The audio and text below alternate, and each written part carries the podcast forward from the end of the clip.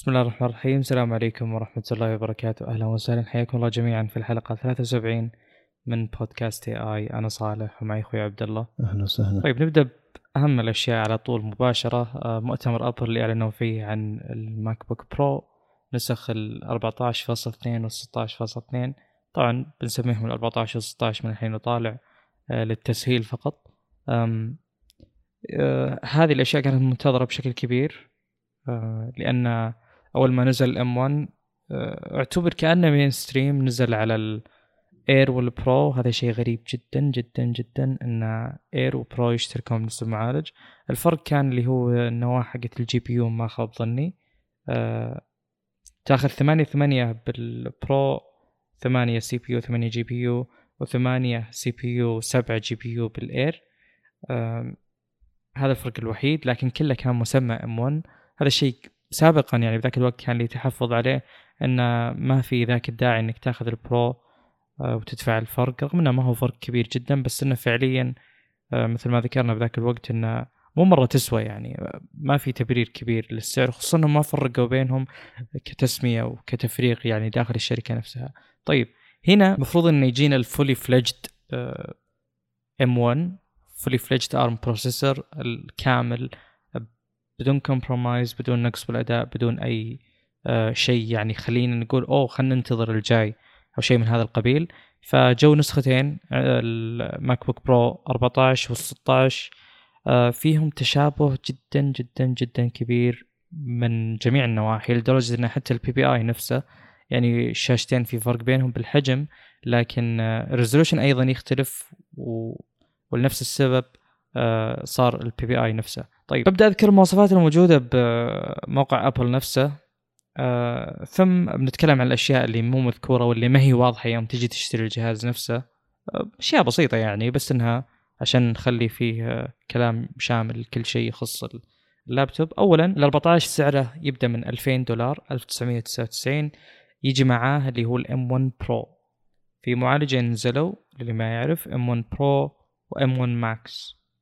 كان متوقع أن يكون M1X لكن خلوا أيضا في نسختين لل لل 14 16 طبعا أنا أفكر يعني إنه المفروض إنه ما يكون في هذا يعني آه، إنك تحط معالجين اولا على ال Pro الكبير 14 و 16 كان أولى إنك تفرق بين ال- ال Air وال Pro 13 بالتسمية من إنك تفرق بال Pro العالي.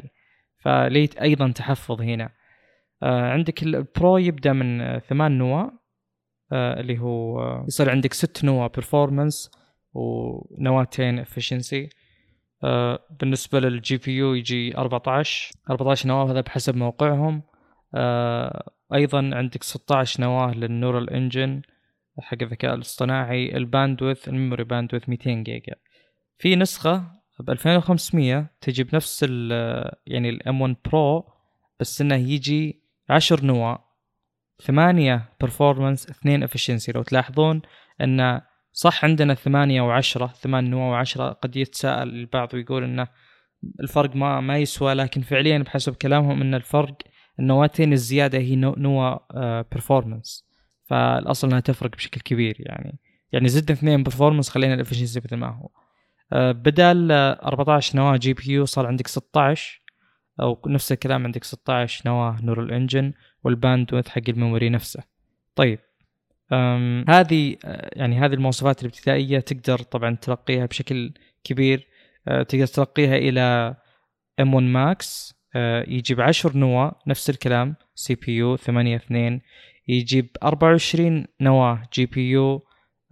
أو إنك تاخذه مع 32 نواة GPU. زين؟ فأعلى أقل شيء عندنا 8 نواة اللي بترتيب 6 2 آه، مع اللي هو ال 14 نواة ال GPU إلى 32 بال Max M1 Max. هل واضح كلامي ولا؟ هو المفروض إنه يكون واضح إن شاء الله إنه واضح يعني. يعني يعني فرق يعني. ال M1 Pro عن M1 Max اللي هو 16 نواة جي بي يو يعني من ماكسيموم 16 نواة جي بي يو إلى 32 M1 Max يجي 32 زين؟ ويجي يعني 24 بحسب ما هو مكتوب بالموقع. الص- الصغير يجي الأصل المعالج إنه أقل أنوية لكن تقدر ترفعه إلى يوصل للنسخه نعم. الكبيرة 16 يعني. نعم. إيه يعني عندنا ال M1 Pro الأصل فيه على ال 16 ال 16 أسهل. يجي 10 سي بي يو 8 2 16 جي بي يو. واضح صح؟ ال Max من ال 16 يجي أيضا 10 CPU بس ال GPU 32 هذا الفرق.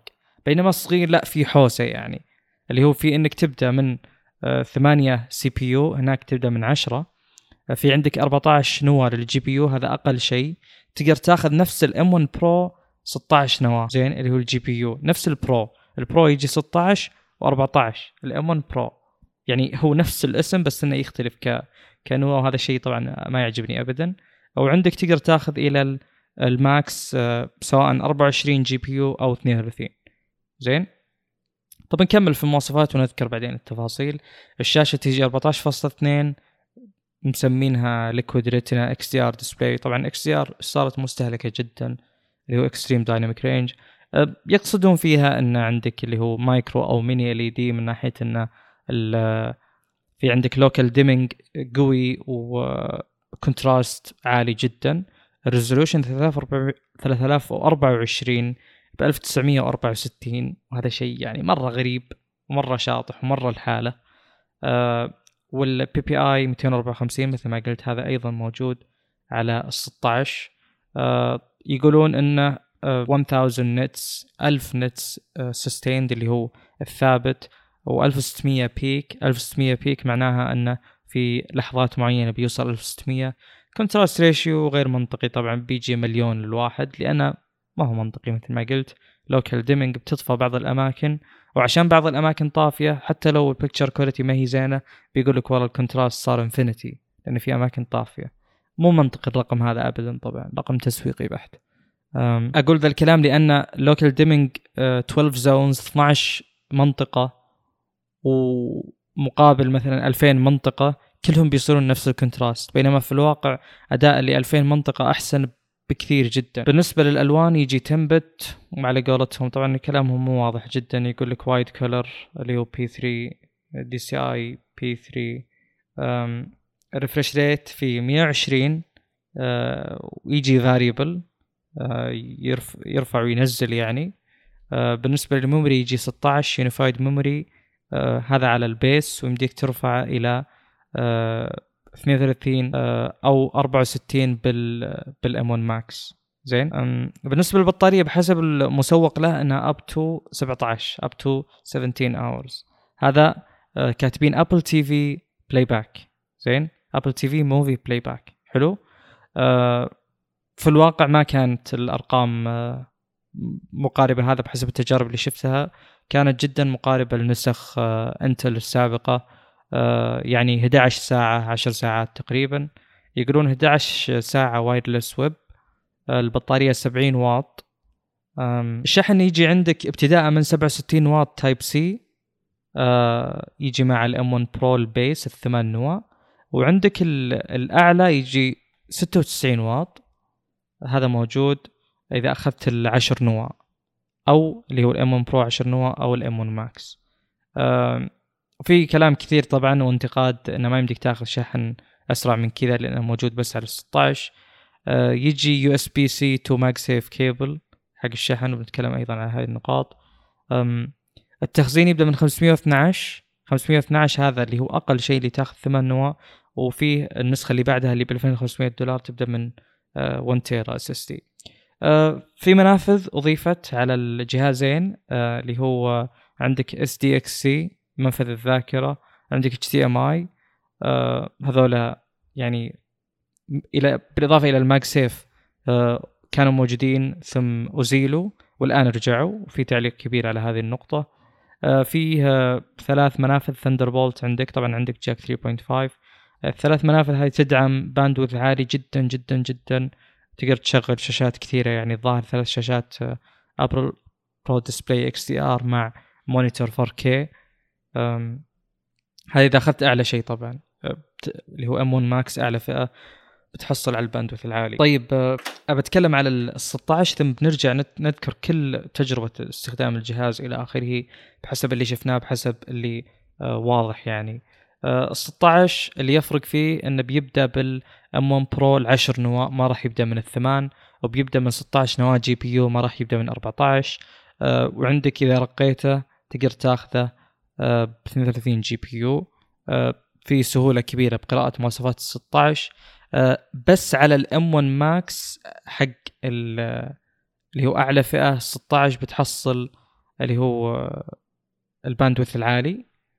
400 جيجا بايت بينما في ال M1 Pro العشرة والثمانية يجي بس 200 غير كذا فيه اللي هو الشاشة ال resolution مثل ما قلت بيكون أعلى بشوي 3456 مقابل 2234 بالعادي يجي 3024 3024 مقابل 3456 تقريبا زيادة 500 حول ال 500 528 تقريبا. مقابل اللي هو 2234 هذا الطول حق ال 16 بال 14 1964 نفس ال PPI مثل ما قلنا قبل. باقي المواصفات نفسها من ناحية الشاشة ال refresh rate اللي هو bit depth والأشياء هذه كلها.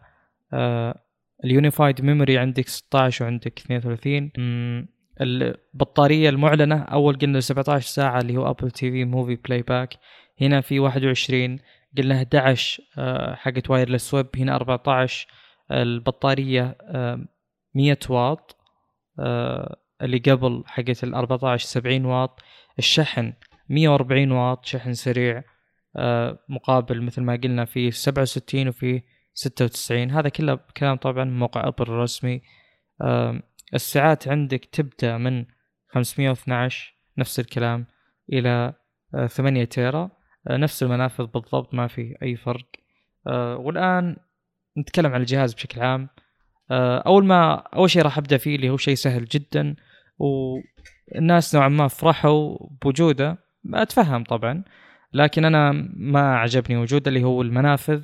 سؤالي اللي أعتقد كثير قد يتفاجأ منه طبعا سولفت مع كثير من الأصدقاء بهذا الموضوع وتفاجأوا جدا اللي هو إنه أنا مو عاجبني رجعة ال HDMI يعني خصوصا في هذا الوقت يعني يعني الناس الآن أغلبها صار عندها دونجلز وخلاص صاروا يستخدمون الجهاز آه، مع dongle وتعودوا عليه وأنا بالنسبة لي هذا الشيء ما في مشكلة طالما إن إحنا متجهين باتجاه إن نوحد المنافذ وتكون يكون كل جهاز عبارة عن أربع ولا ست يعني المنافذ اللي نتكلم عنها أو المنفذ اللي نتكلم عنه هو Type-C النقاش حول عدد المنافذ وسرعتها فقط ما نتناقش عن تنوع المنافذ لأن أنا هذا الشيء ما أشوف إنه له داعي بهذا الوقت. ليش؟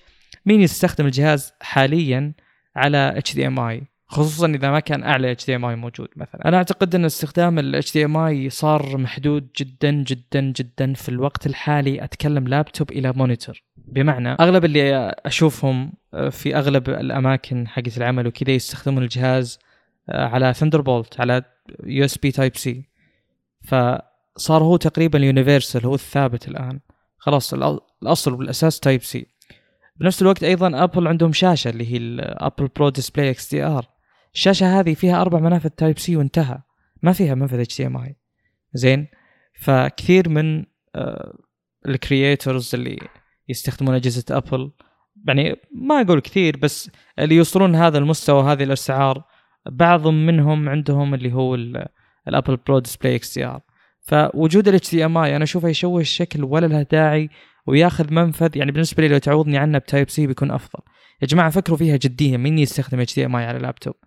تقدر صح؟ ما أقول لا. يعني لو تقول لي اعطني خيار أفضل صالح أبى أقول لك أنا شريت MateBook X قبل ثلاث سنين أربع سنين تقريبا نسيت بالضبط متى.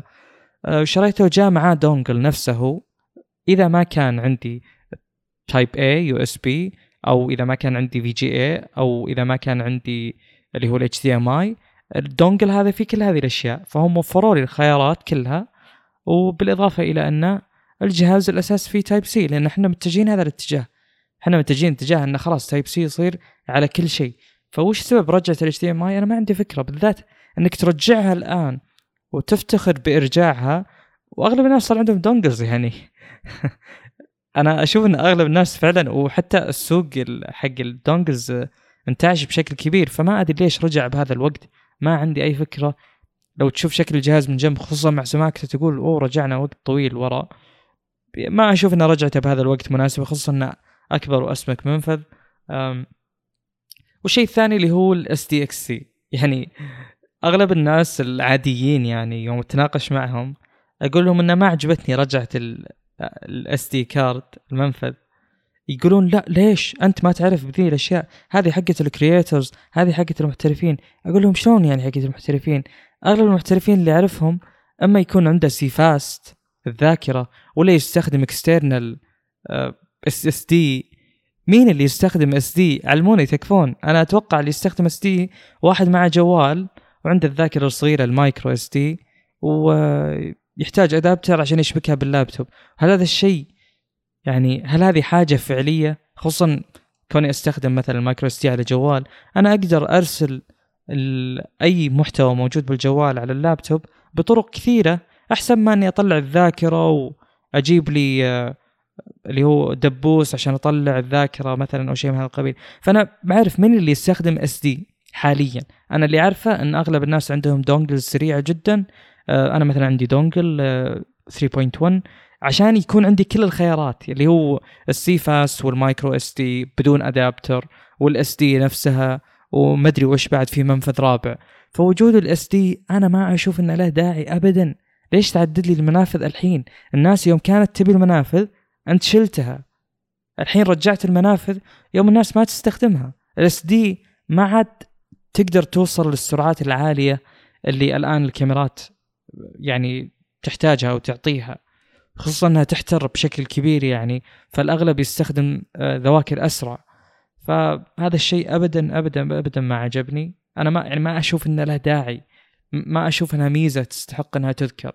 بخصوص رجعة ال MagSafe أنا أول كنت احسب ان ال MagSafe safety إنه لو أحد عثر بالسلك أو لو انسحب السلك ما يضر الجهاز وينفك بكل سهولة. كنت احسب ان هذه الميزة الوحيدة له لكن طلعت آه يعني مو فاهمه بشكل يعني كاستخدام لأني ما استخدمته. آه للأمانة أعتقد إن رجعته شيء جيد جدا جدا. آه أحد الأسباب اللي هو إنه اكتشفت إن أنا مثلا عندي باللابتوب لو بشبك الشاحن Type C ال MateBook X جدا نحيف. مو لابتوب العمل لابتوب العمل لا سميك يختلف يعني تماما. فعشان أصيد الفتحة حقت ال Type C صعب جدا أحتاج أشوف ألف الجهاز إلى آخره. بينما ال MagSafe لا أنت بس قربه من المنفذ وهو بيشبك و يعني ما راح تعاني ولا راح يعني تخدش الجهاز أو أي شيء من هذا القبيل. فأعتقد إنه شيء ممتاز وللي يحبون ال MagSafe آه، أعتقد إنه يعني هم فرحين جدا بعودته. النقطة اللي بعدها بعلق عليها اللي هي النتو. طيب. والنتو أعتقد ان نتفق. سم. إيه. آه أول شيء إن الكلام اللي قلته أنت عن إن تركوا منفذ HD ثم راحوا ال USB C أو ثندر بولت يو اس بي سي ثندر بولت من 2016 تقريبا وبعدها توقعا من أبل أن أغلب شركات الشاشات بالعالم عموما تنتقل بال USB C Thunderbolt يعني. ف لكن الواقع أن 90% من الشاشات الموجودة بالسوق HDMI تقريبا يعني. وأغلب الشاشات الرخيصة ما تستخدم USB C فأنت تضطر أنك تحمل معك ال dongle علشان تستخدم الشاشة. وترى مو كل الناس يشيل ال dongle على طول معه مثلا مرات ينساه بالبيت ولا ما يستخدم إلا بالبيت بأوضاع معينة. يعني مثلا الحين أنا لو بي لو بيكون عندي شاشة بيكون ال dongle مشبوك على الشاشة بشكل مباشر من الاتش دي ام اي والاتش دي ام اي مثلا شابك عليه ال mouse وال keyboard وأجي بس أشبك ال USB-C بشكل مباشر عشان يشغل الشاشة وال mouse وال keyboard ويصير زي اللي ما أستخدم شاشة ال laptop و keyboard ال laptop أستخدم keyboard ي وشاشتي. هذه فائده ال dongle بشكل مباشر بشكل ممتاز يعني. إنه منفذ واحد طلعت منه أربع خمس منافذ. لكن أنا ما راح أفصل معي الوصلة هذه كل مرة وباخذها معي بالشنطة علشان احتمالية إني أحتاجها. فسهولة الاستخدام إن أنت أخذت معك اللابتوب نسيت الشيء هذا تحتاج الشيء هذا موجود. والشيء الثاني إن جودة الدانجز الموجودة بالسوق تتفاوت بشكل مخيف. ومرات تشتري شيء غالي وبعد ست شهور سبع شهور يخرب عليك منفذ من منافذهم. وبعضها يصير المنفذ ياخذ مساحة كبيرة من اللي جنبه. مثلا أنا عندي قارئ ال SD card اللي هو إذا شبكته على ال USB-C ما تقدر تشبك على المنفذ اللي جنبه شيء ثاني. فلازم آخذ آه، منفذ يعني آخذ سل آه، قارئ SD card مثلا يصير سلك ثم قاعدة علشان أحط فيها ال SD card عشان أقدر أستخدم المنفذ اللي جنبه. فهذا شيء يعتبر مزعج على بعض الشركات طبعا. فأتكلم ان منفذ ال SD card ما زالوا يستخدمونه أغلب اللي يستخدمون تسجيل صوتيات مثلا عندك أجهزة ال Zoom ولا ال Tascam كلهم ما زالوا يستخدمون ال SD card أغلب الكاميرات من تحت 3000 دولار كلها تستخدم SD card تقريبا. كانون ممكن CFexpress ولا حتى سوني الحين بدأت تستخدم CFexpress لكن الذواكر ذيك غالية جدا وإنك تحط منفذ ذاكرة. توه يعتبر جديد على الكاميرات مثل ال CFexpress وغالي جدا ومو كل الناس يستخدمونه. صعب. يعني مثلا ال A 7 S 3 ولا حتى الكانون الجديدة المفروض موجود منفذ SD card وموجود منفذ ال CFexpress أو اللي الثاني ذاك الكبير الموجود ال 5 D Mark 3 مثلا. لكن هذيك الذوا... هذيك الذواكر اللي تعتبر غريبة. ال SD card موجود في أكثر من عالم موجود بعالم الصوتيات موجود بعالم الكاميرات موجود حتى إذا مثلا شريت جوال وفي micro SD تقدر تخليها full SD card فوجود ال SD card شيء ممتاز وجود ال HDMI بالنسبة لي شيء ممتاز. بتعاني من الشيء ذا لما تحاول تشتري dongle ممتاز وبعد ست شهور يخرب عليك ثم تشتري واحد ثاني تحسب انه ممتاز ثم بعد ست شهور يخرب عليك. وهذه معاناة شخصية جربتها من أيام هواوي والحين مع الماك نفس الفكرة. وتو أصلا يعني آه، يمكن عندي الحين ثلاث قوارئ. ذواكر SSD يعني وما زالت قاعد تخرب. اثنين منها خربانة واحد قاعد يشتغل صح والواحد اللي قاعد يشتغل صح هو اللي ياخذ المنفذ اللي جنبه فيعتبر شيء مزعج. هذه أشياء ما تقدر تقول إنه لا لا تحطونها لي لا تجيبها لي حطنيها كخيار. توفر الخيار يعتبر شيء يريحك بالشغل بحيث إنه أو إذا احتجت فهو موجود. خاصة المنفذين هذولي استخدام ال SD card HDMI أنا أعتبره شيء مرعب وكمية كبيرة من الأجهزة الموجودة بالسوق تستخدم SD card كمية كبيرة من الشاشات اللي بالسوق تستخدم HDMI مثلا وجودك أنت ببيئة معينة مثلا أغلب الشاشات فيها غالية واستخدم يو اس بي سي ثندر بولت هذا النادر ترى. الأغلب اللي بالسوق ال HDMI روح روح ادخل أي محل شاشات.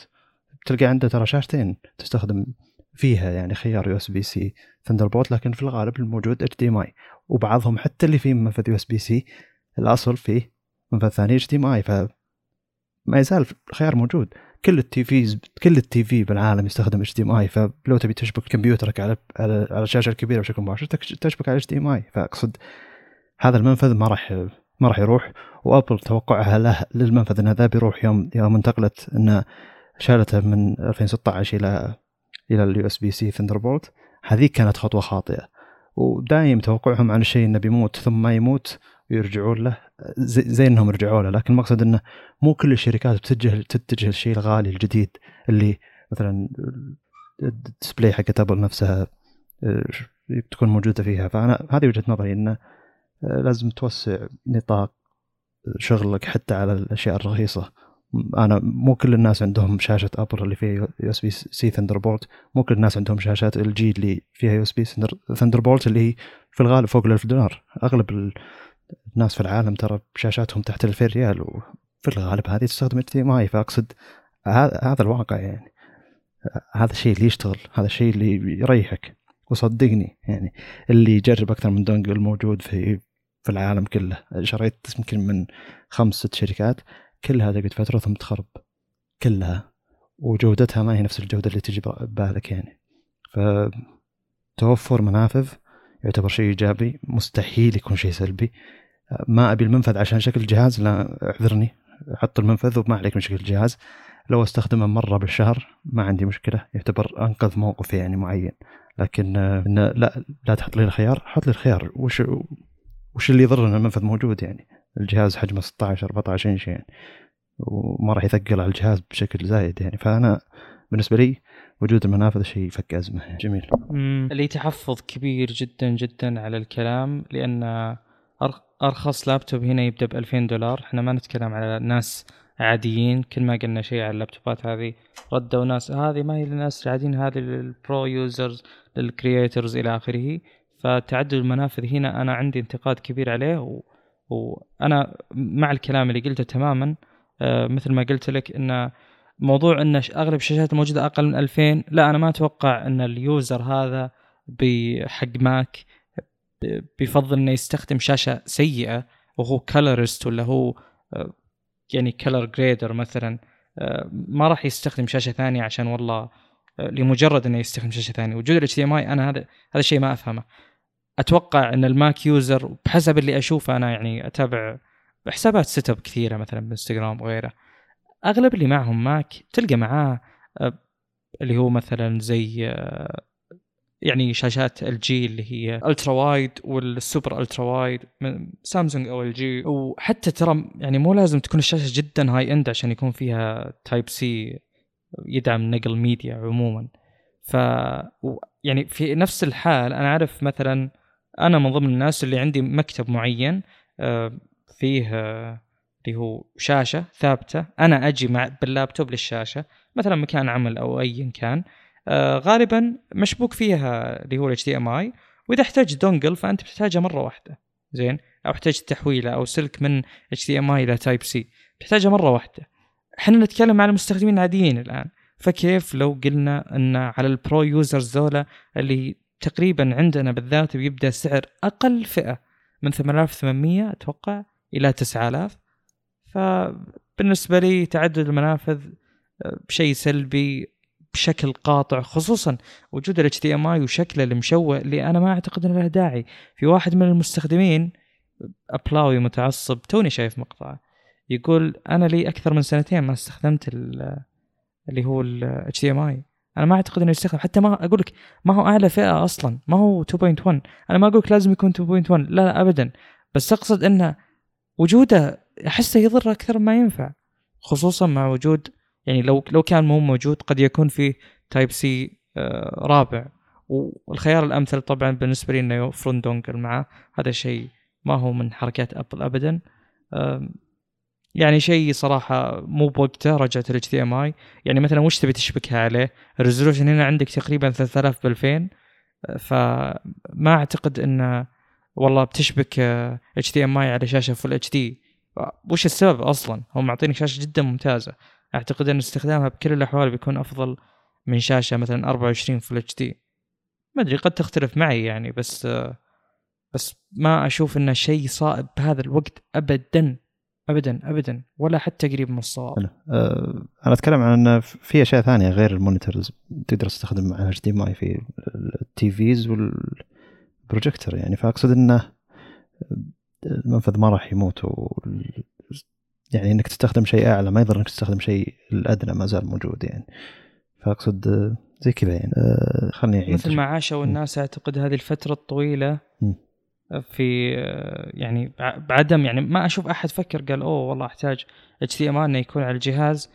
أنا ما أعتقد إن هذه هذا وقت مناسب إنك ترجعنا كم سنة ورا عشان وجود مثلا HDMI. طبعا يعني كثير كثير أجهزة يا جماعة كثير مرة مرة ما فيها HDMI. ما حد قال شيء. خلاص صار في اعتبار إن HDMI موجود. أنت عندك dongle واحد مهما غيرت الجهاز يبقى موجود.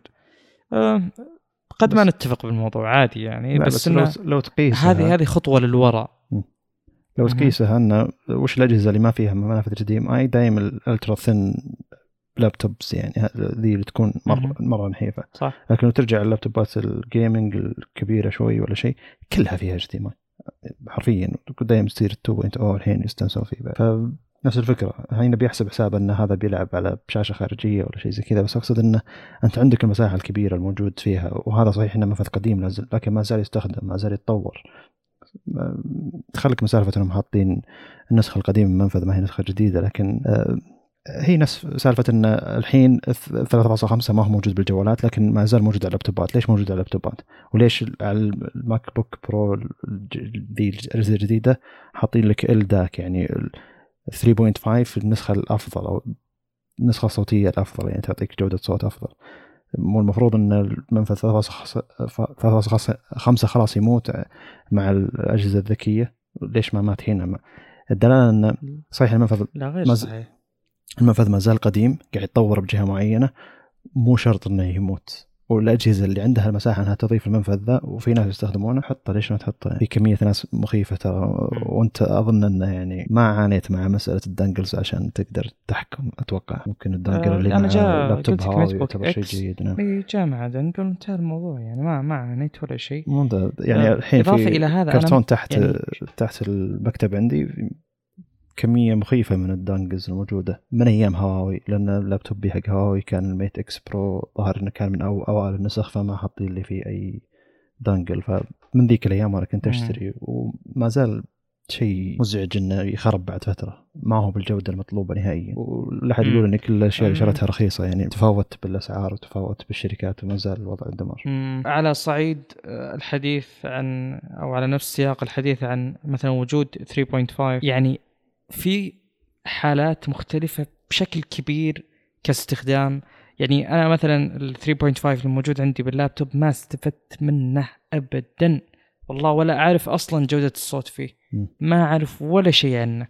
ليش؟ لأن أدري إنه ما راح يشغل أي سماعة زينة. عندي علم يقين إنه ما راح يشغل آه، يعني مثلا سماعة راس بشكل جيد فما أستخدمه.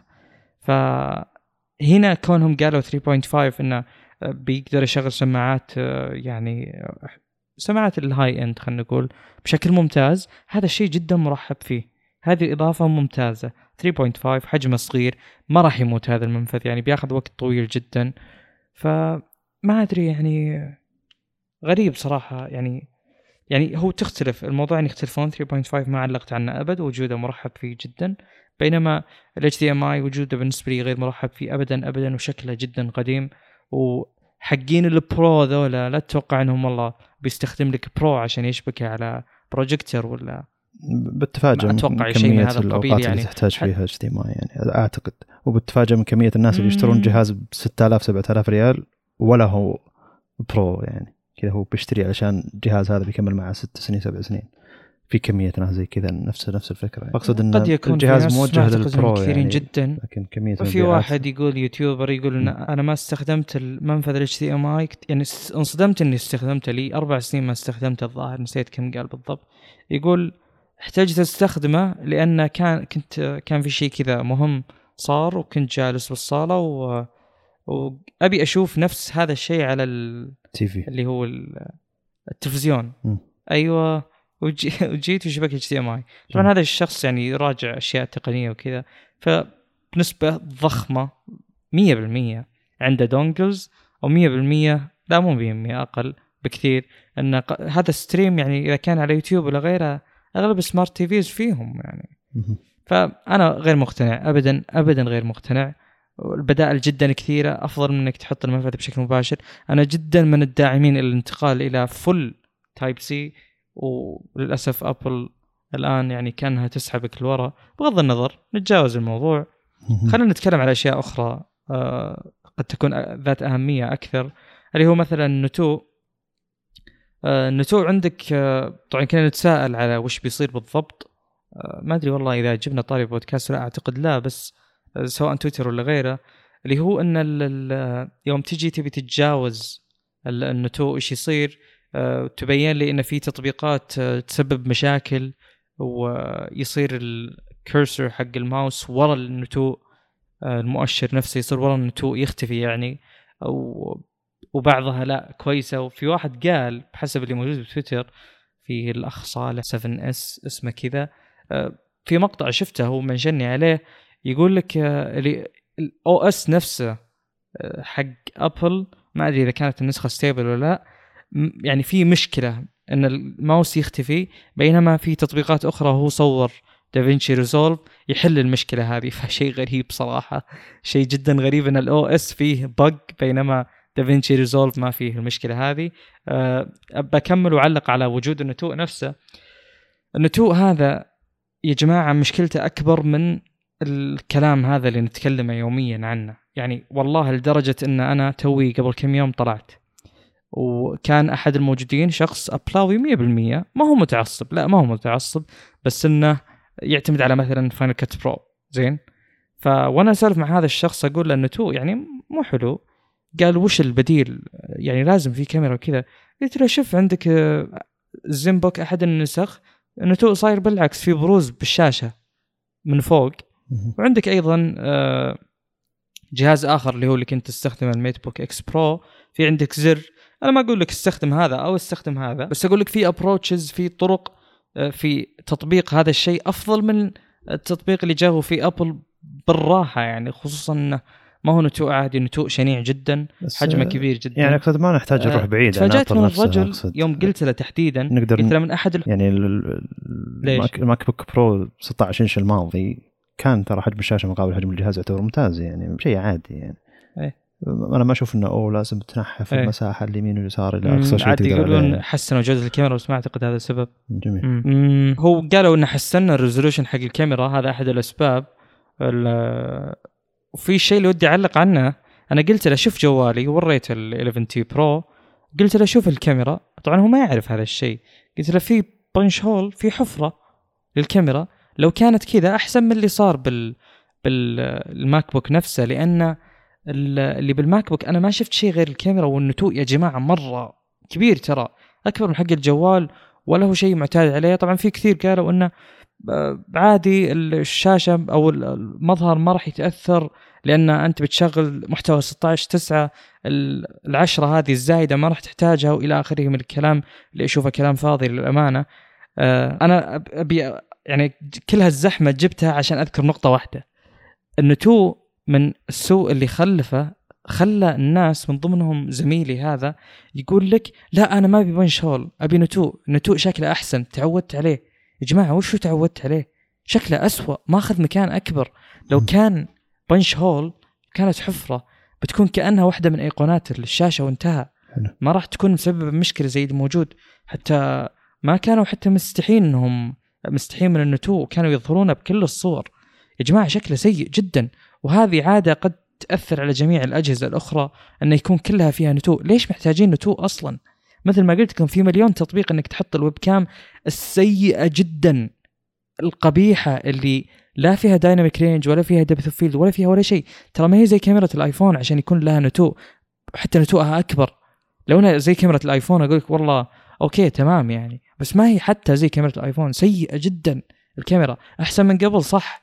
تصور full HD صح. بس أنت تستخدمها يعني ك webcam؟ تستخدمها streaming تستخدمها ال- يعني ال video conferences على قولتهم. فاصلا هو فوق ما إنها سيئة بيكون compressed بعد.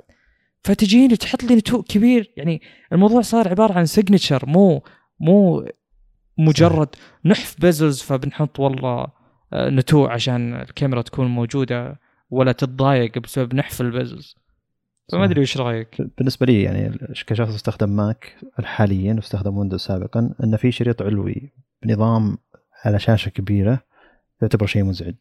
يعني نظام تستخدمه بالماوس موجود له شريط علوي وشريط سفلي أو يعني dock حق التطبيقات وشريط علوي حق باقي البيانات والأدوات. بالنسبة لي يعتبر مزعج لأني جربت Windows انه نستغل المساحة اللي تحت على كل الأدوات اللي هو يحتاجها. فتلقى الجزء الأيمن. فيه البيانات اللي أنت تحتاجها التنبيهات والأشياء زي هذه. والجزء الأيسر هو الموجود فيه قائمة ابدأ والتطبيقات اللي أنت مشغلها وزي كذا. هذه الطريقة تعتبر أحسن إنك أنت ما أنت ماخذ مساحة فوق. التطبيق نفسه اللي يجي نف...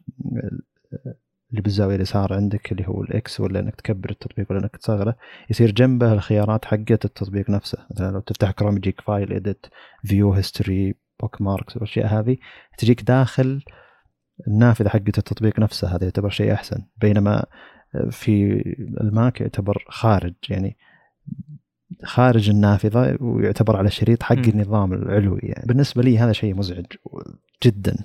يعني أنا الحين الأصل إني لما أستخدم أي تطبيق أقول له أخفي الشريط العلوي وأخفي الدك اللي تحت. فلما أجي أحتاج الدك اللي تحت أروح تحت ويطلع لي الدك اللي تحت بشكل يعني نوعا ما سريع. لكن لما وما ياخذ من مساحة الشاشة مرة ثانية. يعني يطلع فوق التطبيق اللي أنا فاتحه. يعني الحين نزلت أنا تحت التطبيقات اللي تحت. فتح القائمة حق التطبيقات اللي تحت ذي. لكنه ما خلى كروم مثلا يروح فوق وياخذ من مساحة ال- الشاشة. لكن لما أروح للي فوق زي اللي ينزل الشريط العلوي ويدف النافذة كاملة وياخذ مساحة التطبيق مرة ثانية يصغر التطبيق اللي انت قاعد تستخدمه عشان تشوف الشريط العلوي. لما توخر مرة ثانية يروح يرجع الشريط العلوي يختفي. يعني زي اللي يدف المحتوى فلما تحتاج محتوى مسافة أكبر يعتبر شيء مزعج. النتو زي اللي هو شاشة 16 9 والمساحة اللي هم حاطينها لك هذه الزيادة زي اللي هي حقت الشريط العلوي.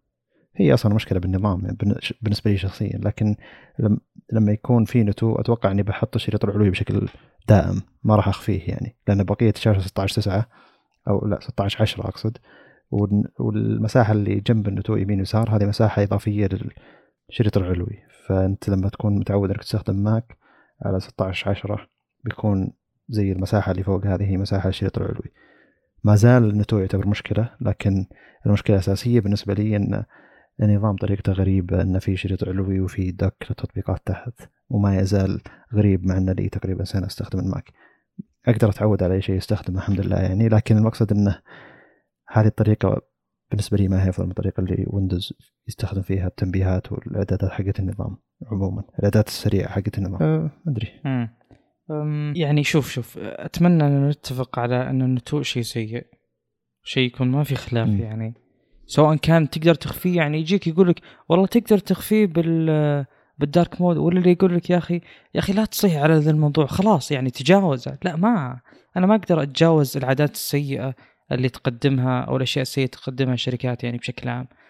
ف يعني مثلا شركة زي ابل تجي تقول لك والله إن المنافذ ما نقدر عشان نحف الجهاز وما أدري وشو ثم تصير هي اللي ترجع المنافذ فجأة بعد كل هذا.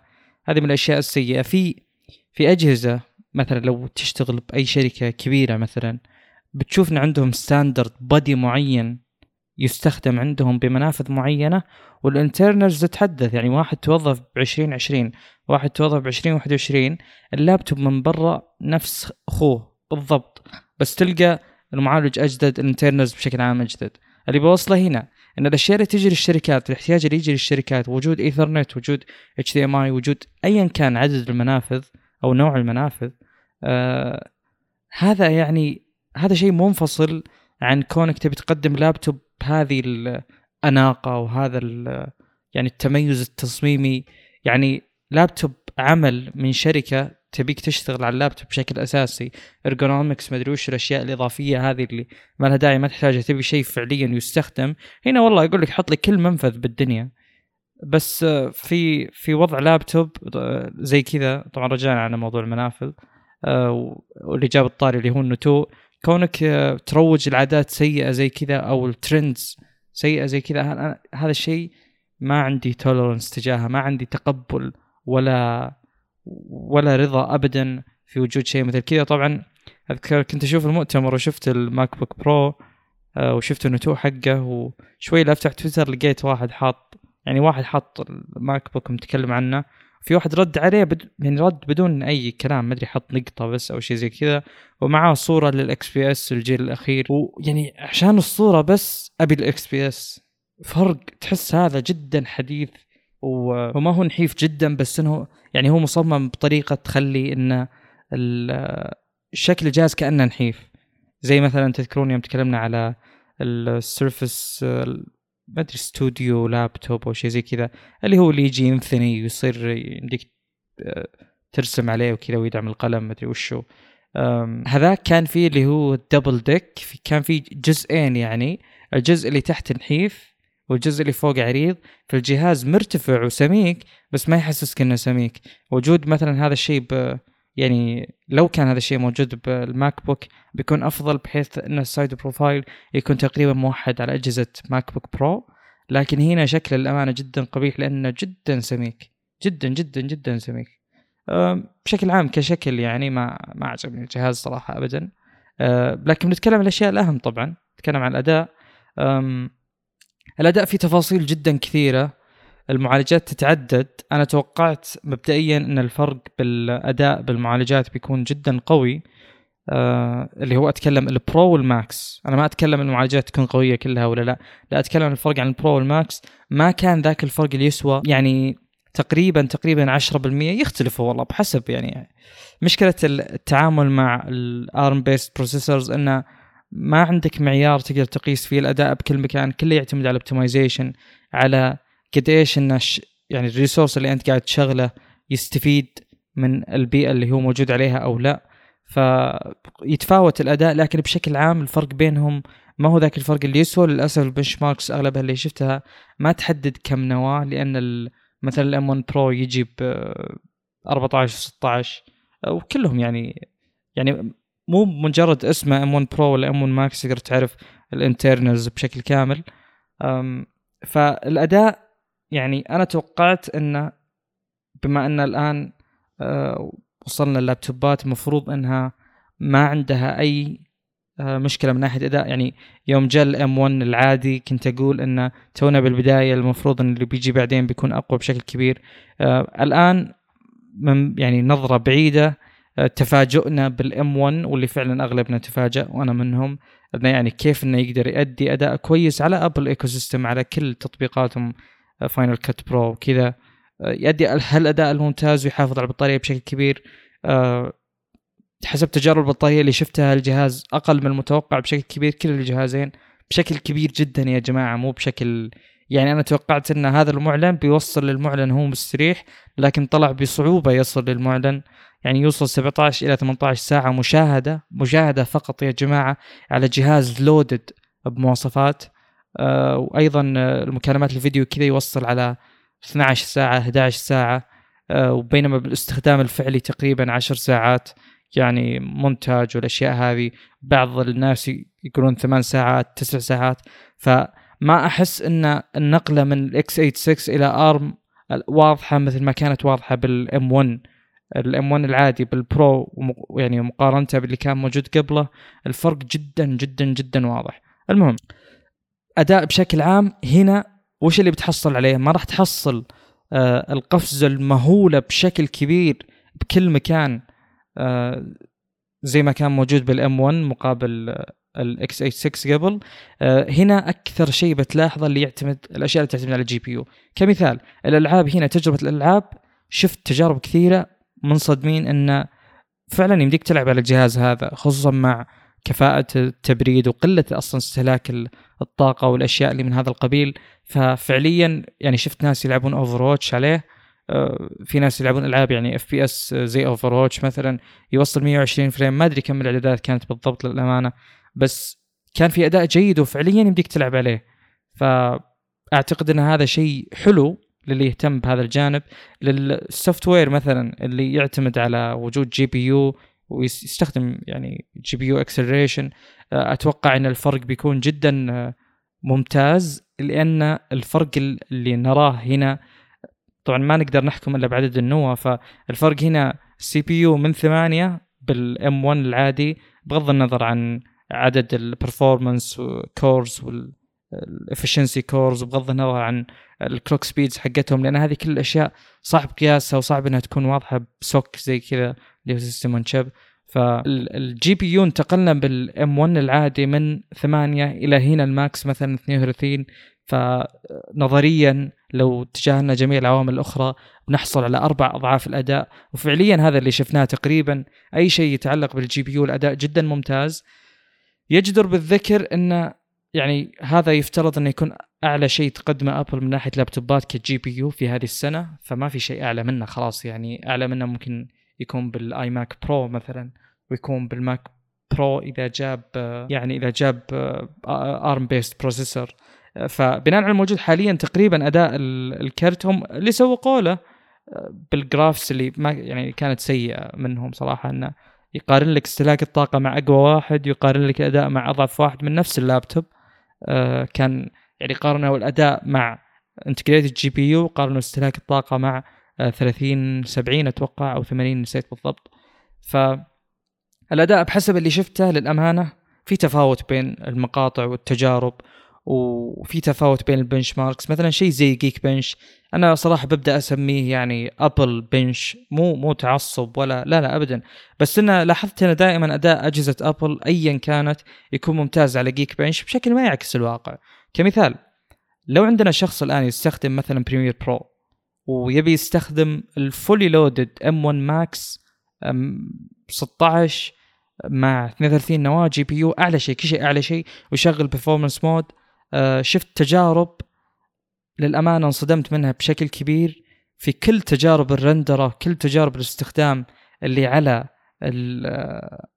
ال Premiere Pro آه، سواء التنقل أو الرندرة آه، كان أداء أحد اللابتوبات اللي هو Gigabyte Aero 15 الكرت حقه 3070 كان اداء أفضل من ال fully loaded MacBook Pro وطبعا هذاك يعني يعتبر لابتوب منافس مع مواصفات كثيرة ممتازة من ضمنها إنه AMOLED و 4K الشاشه وتقريبا كل شيء فيه أقوى يعني بطقة طقتين. فيوم شفت هذا الشيء أنا صدمتي مو إنه أقوى لا لا ابدا أنا مو منصدم إنه أقوى. أنا اللي منصدم منه إن هنا ما بعد انتقلنا يعني كان معالجه انتل الجيل الحادي عشر نسيت كم بالضبط بس طبعا أكيد H آه اللي منصدم منه انه يعني الصدمة اللي جت على وجود ال M1 المعالج العادي ما جت هنا ما ما كملت هنا. يعني الحين أكيد أحسن. الحين لو أنت مستخدم Final Cut Pro ما عندي أي شك إن هذا أفضل لابتوب لك وأنا قلت لجميع الأصدقاء اللي متعودين على ال Apple ecosystem ان هذا يعتبر جنة بالنسبة لك. كل شيء optimized كل شيء ممتاز ومثالي لاستخدامك. لكن لو جينا بنتكلم على أشخاص مثلا يستخدمون Premiere Pro أو DaVinci Resolve ترى قد تتفاجأ يعني إن في لابتوبات بسعر يمكن أرخص وبمواصفات أعلى بشكل فلكي آه، كأداء فقط أتكلم أفضل. ما أدري عن البطارية صراحة. ال Aero مثلا هذا ما أدري كم بطاريته بالضبط لكن آه، يعني Apple ما بالغت بأحجام البطاريات فقد قد تكون في لابتوبات مثل الـ Aero وغيره. اللي semi gaming تقريبا نص gaming يعني. لابتوباتها كبيرة جدا آه، بطارياتها كبيرة جدا. فقد يكون أداء البطارية جدا مقارب. فاستهلاك الطاقة أكيد بيكون أعلى بس إذا أداء البطارية مقارب وإذا الأداء أفضل ك performance فأنا وش يهمني إنه والله يستهلك طاقة بشكل كبير ولا لا؟ إذا أنت يهمك هذا شيء يخصك يعني. بس بحسب اللي لاحظته يعني الامانه أنا جدا مصدوم. تونا ما يعني ما نزلت أجيال جديدة أو ما نزل شيء ثوري جدا من مثلا Intel معالجات اللابتوبات ولا نزل شيء مختلف ك architecture بشكل قوي عن المعتاد عشان نقول والله انه آه، قد يكون أداء مقارب أو ننتظر شيء مبهر من Intel آه، مثلا أو AMD حتى. فكأداء مثل ما قلت إذا أنت مستخدم ال Apple ecosystem هذا المختصر طبعا يعتبر هذا اللابتوب مثالي جدا جدا جدا جدا لك. لكن إذا كنت مثلا والله تستخدم أشياء أخرى وتبي تاخذ آه، ال MacBook Pro عشان الأداء فقط أنا أقول لك آه، شوف لك آه، لابتوب ثاني لأنه مرة مرة ما يسوى خصوصا إنك ممكن تواجه مشاكل كبير بال optimization إذا كان عندك software معين تعتمد عليه وما هو مدعوم ب ARM يعني معالجات Apple حقت ARM فغالبا ما راح تستفيد ابدا يعني ما راح يشتغل أصلا. فأعتقد الكلام واضح وهذا الملخص اللي أقدر أسكر فيه هذا الموضوع بالنسبة لي طبعا اللي هو انه إذا أنت معتمد على Apple ecosystem خرافي يعتبر بالنسبة لك كأداء بيكون جدا مبهر. لكن إذا تستخدم شيء آخر أنا ما أنصح صراحة. خصوصا إحنا نتكلم عن pro users الآن نتكلم عن أجهزة pro فعلا.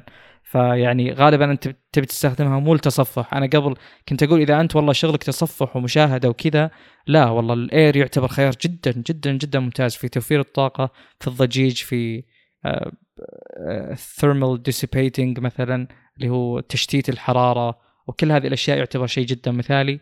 لكن الآن أنت ك pro user لا إذا ما تعتمد على Final Cut Pro والأشياء المصاحبة اللي يعني مخصصة ل Apple فما أنصح ابدا. طيب أنا أتفق معك إن الأداء ما هو زي المتوقع والغريب إن يعني ما يزال ال M العادي الأساسي قوي لدرجة إنه قريب جدا من ال M Pro وال Max يعني في الأشياء اللي قاعد نشوفها ال render والأشياء هذه يعني.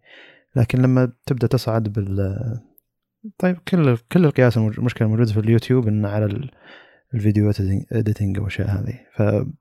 فلما تبدأ تصعد لل 8K وفوقها يبدأ ال M1 شوي يعاني فلازم تروح لل Pro وال Max وأغلب التسويق Apple لل content creator يعني اغلبها صانعين المحتوى. فممكن هذا الشيء اللي يتوجهوا له أكثر شيء. لكن من الجانب الآخر ترى Adobe Premiere مع Nvidia شيء مبهر ترى. يعني Adobe Premiere نفسهم عدلوا تطبيقهم السنة الماضيه علشان يشتغل مع Nvidia أسرع شيء. وفعليا يعني إن ال render فيه مبهر جدا إذا كان كرتك Nvidia مبهر جدا بشكل مخيف. خاصة إذا كنت محدث آخر تحديث ل Adobe Premiere يعني. فعشان كذا يعني. لما نتكلم عن انه أو Apple لما تستخدم ال Final Cut Pro أداء ممتاز عشان نفس المعالج نفس النظام نفس البرنامج ترى في جانب ثاني إن Nvidia قاعد تشتغل مع Adobe Premiere Adobe Premiere ضبط تطبيقها على أساس مع كروت Nvidia وقاعد يعطي أرقام جدا مبهرة. إذا عندك كرت Nvidia من الكروت الحديثة نوعا ما يعني مو مرة كرت جديد يعني. وتستخدم Adobe Premiere مفعل ال hardware acceleration الأداء مبهر مبهر جدا. ولو عندك من 30 70 ل 30 60 وفوق للنسخ الموبايل يعني لللابتوبات مو شرط تاخذ الكامل الكرت الكامل اللي يجي تبريده قوي ويجي على ال PC ات لا النسخة الموبايل يعني آه، ترى الاداء مبهر جدا مع Adobe Premiere يعني. فعشان كذا انه شوف لما شركة software ما هي متخصصة بال hardware تروح يعني تتعاون مع شركة hardware ما هي مرة متخصصة بال software مع إن Nvidia حتى ال software حقهم ممتاز. بس المقصد انه هذه النتيجة. بينما Apple لازم هي تسوي كل شيء من نفسها عشان تطلع شيء ممتاز.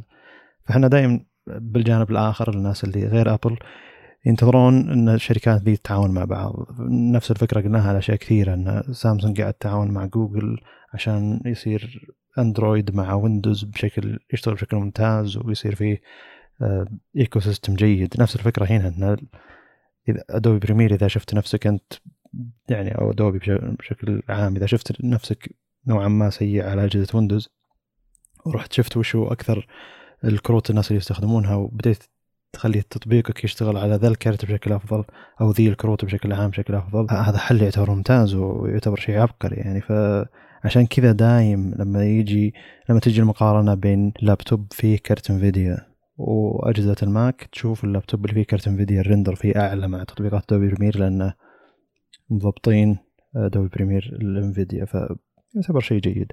وترى الشراكه توها تعتبر قريبة جدا يعني ما كملت سنة تقريبا ف وش المبهر القادم يعني؟ هل بيكون مو بس ال render بيكون مذهل بيكون تشغيل الفيديو مذهل التطبيق يشتغل بشكل أسرع بشكل عام؟ هذا شيء يعتبر جيد يعني ف هنا الشيء اللي يعتبر ممتاز يعني. أه الأجهزة بشكل عام يعني شخصيا هذا نرجع شخصيا. مستحيل أتوقع إني أشتري جهاز لابتوب يعني جهاز محمول لابتوب فوق 7000 ريال أو حتى فوق 5000 ريال شخصيا. يعني ما أتوقع إن عندي احتياج للجهاز محمول بالسعر هذا. يعني الشيء اللي انتجه ماديا أو الاستخدام الكبير للأجهزة ما يحتاج ذي الكمية. يعني لو إني من استخدام اللابتوب بطلع كمية فلوس كبيرة وأحتاج إني يعني أحتاج أداء أعلى من اللي أنا احتاجه الحين ممكن أروح ذاك الوقت إلى جهاز فوق 5000 ريال لكن بما أن استخدامي أغلب استخدام الجامعة وحتى تعديل الفيديو يعتبر يعني نوعا ما بشغل هواة يعني ما هو شيء يدخل فلوس بكمية كبيرة فما في احتياج فوق الام 1 الام 1 ما زال مبهر بالنسبة لي. والمبهر فيه أكثر إنه رغم إنك تضغطه ضغط عالي إن أن استهلاك الطاقة جدا ضعيف. يعني أنا كنت أعاني من اللابتوبات الماضية هواوي ولينوفو انه لما تحاول تسوي render ولا لما تحاول تضغط الجهاز بتطبيقات كبيرة مثل Adobe Premiere ترى يعني تقريبا في ساعتين والجهاز يطفى لكن من تجربة شخصية مع الماك إنه يقعد تقريبا تقدر تمنتج أو تشتغل على Adobe Premiere ولا DaVinci Resolve مدة خمس ساعات تقريبا تسوي الفيديو كامل ثم يبقى عندك 20% ثم تسوي render ويكمل معك الجهاز باقي فيه يمكن 15 إلى 10% لكن سابقا هذا شيء يعتبر حلم. لكن المفروض إني أجرب لابتوب عالي عليه كرت Nvidia فوق 30 70 عشان أعرف شلون Adobe يشتغل مع الكرت هذاك عشان أقدر فعليا أقارن بين جهازين. لكن أتوقع هناك بيكون استهلاك الطاقة أعلى بيكون صوت المراوح أعلى. هذا شيء يعتبر طبيعي يعني. لكن ال... يعني الأكثر ابهار بالماك الحين اللي معي إنه كل ذا وبدون مروحة يعني نهائيا. فما يزال شيء مبهر يعني. واللي يعجبني في الماك انه الجوانب الأخرى اللي مو مرة تركز عليها يتقنونها بشكل ممتاز. يعني الجهاز الشاصي حق ألومنيوم يعتبر جودته ممتازة speaker اته ممتازة ال keyboard أخيرا أخيرا صار ممتاز. في بصمة أصبع الشاشة حلوة الكاميرا جيدة المايك اللي موجود في الماك نفسه بدون لا تشبك عليه أي ماك أي مايك يعتبر جيد. فأقصد إنه ما في جوانب مهملة. لما تشوف ترجع لشركات نوعا ما رخيصة أو حتى ما هي بذيك الرخص. يعني لما ترجع للشركات تهتم بس بالأداء تلقى مهملين الكاميرا ومهملين المايك مهملين ال keyboard مهملين ال trackpad فهمت إلين ما يتجمع كل شيء ويكون جودته جدا ممتازة بمكان واحد إلا إذا ممكن تدفع مبالغ جدا عالية. وإذا دفعت مبالغ جدا عالية ورحت الشيء أداء جدا عالي بتلقى الجهاز إنه بكبر حجمه علشان المراوح تكون أكبر عشان آه، التبريد يكون أحسن. ف يعني زي اللي في مقايضة بجانب معين. لكن المقصد إنه آه، المفروض الأشخاص البرو ذولي يكون عندهم كمبيوتر كمبيوتر يكون عندهم لابتوب للشغل العادي. لكن أعتقد إن إنتاج الفيديو بالعالم قاعد يكثر لدرجة إنه بيكون يتوفر على الأجهزة الصغيرة بشكل أكثر. جميل. امم هو صح يعني نتكلم عن ال creators بكل بكل مكان يعني. أنا ما أعتقد إن في أحد والله يصور مثلا آه، يعني ما أدري يستخدم كاميرات ARRI ولا RED ويستخدم لابتوب عشان. يعني صحيح. يمنتج مثلا عليها آه، طبعا قد يكون فيه بس ما هم ما هم الأساس ما هم الحالة الأساسية اللي نتكلم عنها وكلامنا بشكل عام ففعليا يعني آه، إذا وصلت للمراحل العالية هذه استخدامك الجهاز مكتبي مستقل بوحدات تخزين طائلة يعتبر أفضل بشكل كبير جدا هذا هذه نقطة يعني أتفق معك فيها ف وفي نقطة بس الثانية ودي أذكرها اللي تخص آه، يوم تقول ان يعني ميزة الماك مثلا قلتها ضمنيا بكلامك إنه بيجيب لك ال package كامل يعني ما راح يهمل لك شيء. أه أنا صراحة ودي ودي نعلق على كل لابتوب وكل فئة وكل جهة بشكل مستقل. مثلا في ناس يتكلموا على إنه في مشكلة في عيب مصنعي دائما يجي بال Dell XPS بال trackpad حقه. طب هذا يجي بال Dell XPS ما يجي مثلا بال Carbon X1 كمثال. فمثل ما ان نحكم على الماك على انه جهاز مستقل الحالة وله تقييم الحالة أيضا الأجهزة من الشركات الأخرى تستحق نفس المعاملة للأمانة. في أجهزة دائما تجيك بأداء مستقر يعني مثلا دائما في مدح كبير جدا لاستقرار وكفاءة مثلا تبريد وإلى آخره جميع الأمور اللي تيجي بالكربون مثلا. فهو brand يعتبر صار صار معروف ثينك باد ككل يعني. المشكلة لما تجي المقارنات ما يجيبون لابتوب عمل آه، يتحمل سم؟ يقول المشكلة لما تجي المقارنات ما يجيبون طاريه يعني. اي اي صح. في أي نقطة إضافية بهذا الموضوع؟ المفروض إنه خلصنا يعني. نرجع للام 1 نفسه مريت ارب خلنا نتكلم عنه. اي إعلنوا عن سماعة بس أقصد قالوا قبل لا يبدون الاعلان عن اللابتوبات بشكل عام إنه في أكثر من 10000 تطبيق آه، صار يدعم آه، معمارية ARM بشكل رسمي خلاص يعني أو يكون على قولتهم universal إنه يشتغل على Intel على معمارية ال x86 ويشتغل على آه، معمارية ARM على معالجات ال Apple Silicon. 10000 تطبيق. وبعض التطبيقات اللي تعتبر ما دعمت بشكل رسمي مثلا OBS ما دعم بشكل رسمي للحين OBS ما أدري هو تطبيق مجاني تشاركي ولا شيء زي كذا. لكني لقيت آه، واحد معدل بالسكريبت حق ال O حق OBS ومخليه يعني يدعم معماريه ARM الجديد أو Apple Silicon. نروح الموضوع اللي بعده. طيب نواصل. نعم. آه اللي بعده عندنا اللي هو آه بيكسل بشكل أساسي مؤتمر جوجل يعني. آه ببدأ أدخل بشكل سريع بالمواصفات آه وبعدين بنعلق على الأمور اللي طلعت بال benchmarks وما إلى ذلك. أول شيء عندنا بيكسل 6 بيكسل 6 Pro الفرق بشكل أساسي بينهم الحجم والشاشة يعني آه والبطارية الباقي تقريبا مماثل في فرق واحد بالكاميرات. ببدأ أذكر المواصفات بالنسبة للبيكسل 6 وأقارنها وأذكر أيضا معها البيكسل 6 Pro ومقارنة سريعة بينهم. أول شيء وزن البيكسل 6 207 مقابل 210 وهذا شيء جيد. وزنهم تقريبا نفسه فإحساس البيكسل 6 Pro باليد بيكون أفضل انه كأنه أخف يعني آه، لكن حجمه طبعا أكبر. آه، كلهم قدام وورا glass قزاز البيكسل 6 يجي قدام Victus وورا Gorilla Glass 6 بينما ال 6 Pro يجي كله قدام وورا Victus كلهم يدعمون ال IP 68 اللي هو مقاومة الماء والغبار إلى متر ونص لمدة 30 دقيقة. ال6 يجي 90 هرتز الشاشة آه ثابتة fixed 90 هرتز آه AMOLED طبعا. ال6 Pro يجي LTPO AMOLED 120 هرتز كلهم HDR 10 plus. طبعا ال 120 ينزل ويرقى بحسب الاحتياج بينما ال 90 ثابتة مثل ما قلت تو. ال6 العادي يجي 6.4 حجم الشاشة. آه screen to body ratio 83.4 الأطراف شوي كبيرة. الشاشة flat بينما ال 6 Pro يجي 6.71 88.8 فماخذ آه، مساحة أكبر كشاشة مقابل جسم الجهاز.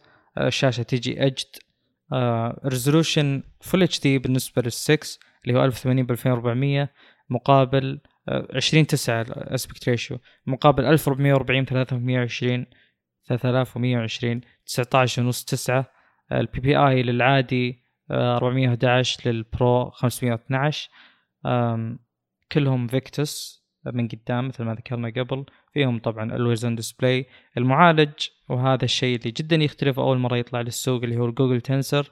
5 نانومتر فيه 8 نواة ثنتين 2.80 اللي هو ال Cortex X 1 آه وثنتين 2.25 ال A76 وفيه أربعة 1.80 1.8 اللي هو ال A55 على المعالجين كلهم على الجهازين كلهم نفس التردد نفس كل شيء. ونلاحظ طبعا الاختلاف على بالأجهزة اللي تجي triple 8 يجي X 1 واحدة بتردد أعلى بعضها يوصل إلى 3.1 ظاهر بال 8 triple 8 plus ويعني ومعها اللي هو ال A 77 ثلاثة بينما هنا ال A 76 2 و Cortex X 1 2 ال GPU يجي مو Adreno يجي نفس الموجود على ال MediaTek و أغلب يعني الأجهزة الأخرى اللي ما هي Snapdragon Mali G 78 MP 20 بخصوص التخزين يبدأ من 128 على العادي مع 8 جيجا RAM أو 256 مع 8 بينما ال Pro يبدأ من 128 إلى 512 كلهم 12 جيجا RAM. فعندك 8 فقط على العادي و12 فقط على ال Pro الساعات 128 256 للعادي 128 256 512 لل Pro UFS 3.1 أنا طبعا إذا إذا قلت شيء وما حسيت إنه واضح أرجع أعيده بطريقة أخرى وبصياغة أخرى عشان يوضح لأنها ما هي معلومات مقروءة. بتكون مسموعة لكم يا مستمعين. الكاميرات الأساسية نفسها بالجهازين 50 ميجا بكسل 1.9 26 ملي آه، بينما بال آه، فيها OIS. بينما بال بال Pro عندك إضافة على ال 50 في وحده ثانية 48 3.5 104 telephoto. آه، هذه ما هي موجودة على العادي. آه، بالنسبة لل ultra wide كلهم نفس الكاميرا فعندنا الأساسية ال wide وال ultra wide نفس الشيء نفس لصق بين الاثنين.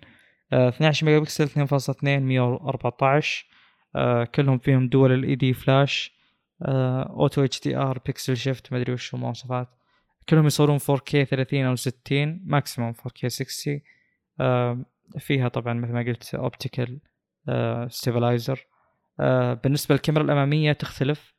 العادي يجي 8 ميجا بكسل 2.0 24 ال Pro يجي 11.11 2.2 20 فتجي أعرض الزاوية أو أوسع. بال Pro تصور 4K 30 بينما في ال أو أو في ال HD 60 بينما في العادي 1080 آه، على 30 فقط أعلى شيء يعني. بخصوص السماعات يجي كلهم يجي ستيريو بدون 3.5 طبعا. يجي 3.1 Type C فالأصل إنه يدعم نقل الميديا. البصمة كلهم تحت الشاشة. غريب صراحة ما في بصمة جانبية يعني توقعت إنه ينتهجون هذا النهج. بخصوص البطاريات أنا ما أدري بحسب GSMArena هي 4614 لل6 العادي و5003 لل Pro. ال Pro هين 5000 هذا شيء متأكدين منه. بينما العادي لقيت ناس يقولون 4000 ولقيت ناس يقولون 4600 هذا شيء غريب صراحة. التفاوت يعني 600 ملي امبير ما يعتبر شيء سهل ابدا. آه، الشحن آه، يدعم شحن سريع مكتوب طبعا 30 واط 50% ب 30 دقيقة ما يعتبر سريع ابدا يعتبر تحت المعدل خلينا نقول. الشحن آه، لاسلكي بالعادي 21 واط بالبرو 23 يدعم الشحن العكسي للجهازين كلهم. السعر 600 دولار للعادي و900 للبرو. عندك أي تعليق؟ ولا أبدأ؟ مم. تبدأ يعني؟ قل لي عشان أحط الوقت. إيه. ثلاثة. طيب أنا بتأكد معلومة البيكسل 6 البطارية. دخلت على موقع جوجل لكن موجود 4500 و24 ملي امبير 4614 كاتبين minimum و typical يعني هي الأشياء اللي يكتبونها على البطارية لكن الواقع 4614 البكسل 6 هذا من موقع جوجل الرسمي. عشان نعرف إيش نتكلم عنه تمام؟ تمام. آه طيب. آه أول شيء تصميم أول ما طلعت التسريبات وأنا أقول إنه تصميم خرافي جدا جدا جدا. لكن المعالج دقق على أشياء غريبة. الكاميرات ورغم إنها تطورت إلا أنها ما زالت ما زال النتائج آه، غريبة ما تعتبر نتائج جوجل بيكسل السابق يعني سابقا كان المستشعر ضعيف إلى درجة إن ال software قاعد يساعد المستشعر بشكل كبير عشان يحسن الصورة. فالحين صار المستشعرات ممتازة لكن ما يزال ال software حق المستشعر القديم يحاول يخلي الصور ممتازة للمستشعرات الجديدة إلى درجة كبيرة فتحس إنها معدلة بزيادة الصور. تحس إن في زيادة تشبع في زيادة HDR في زيادة sharpness وكذا يعني. تحس انه شيء مو طبيعي لما تشوف الصور حقت البكسل 6 فأتوقع إنه يحتاجون فترة علشان يعرفون شلون يتعاملون من ناحية ال software على مستشعراتهم الجديدة. لأن المستشعر القديم ترى يمكن له معهم أربع سنوات تقريبا. فهم كل سنة يحدثون الجهاز يحدثون ال software للكاميرا ما يحدثون الكاميرا نفسها فتقول أوه كاميرا البكسل 3 كانت ممتازة.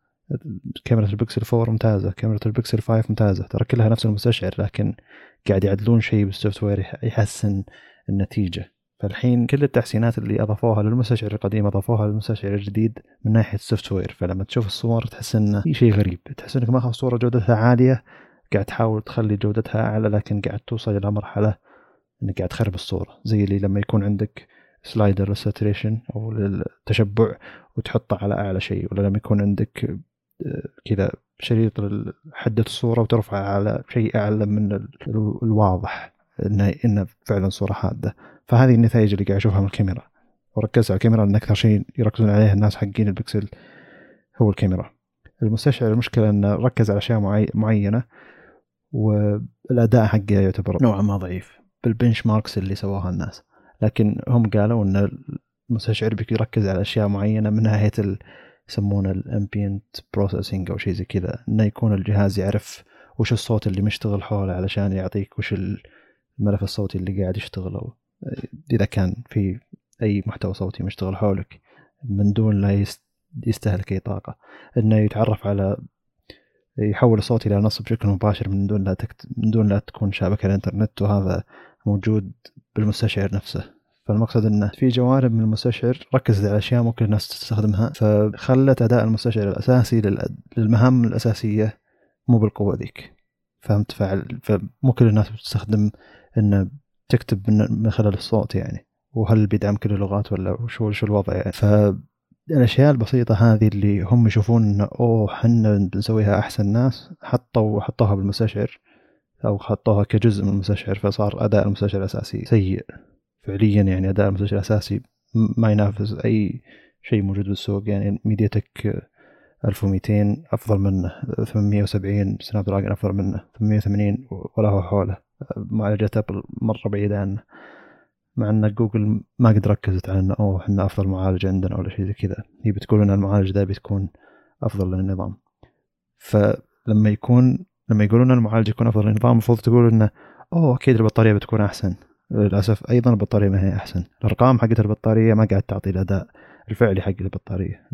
الأرقام على أجهزة ثانية قاعد تعطي أداء أفضل للبطارية فكل ما يقول إن البطارية سيئة رغم إن الرقم عالي يعني. فهل نحتاج وقت عشان جوجل تضبط ال software للجهاز هذا؟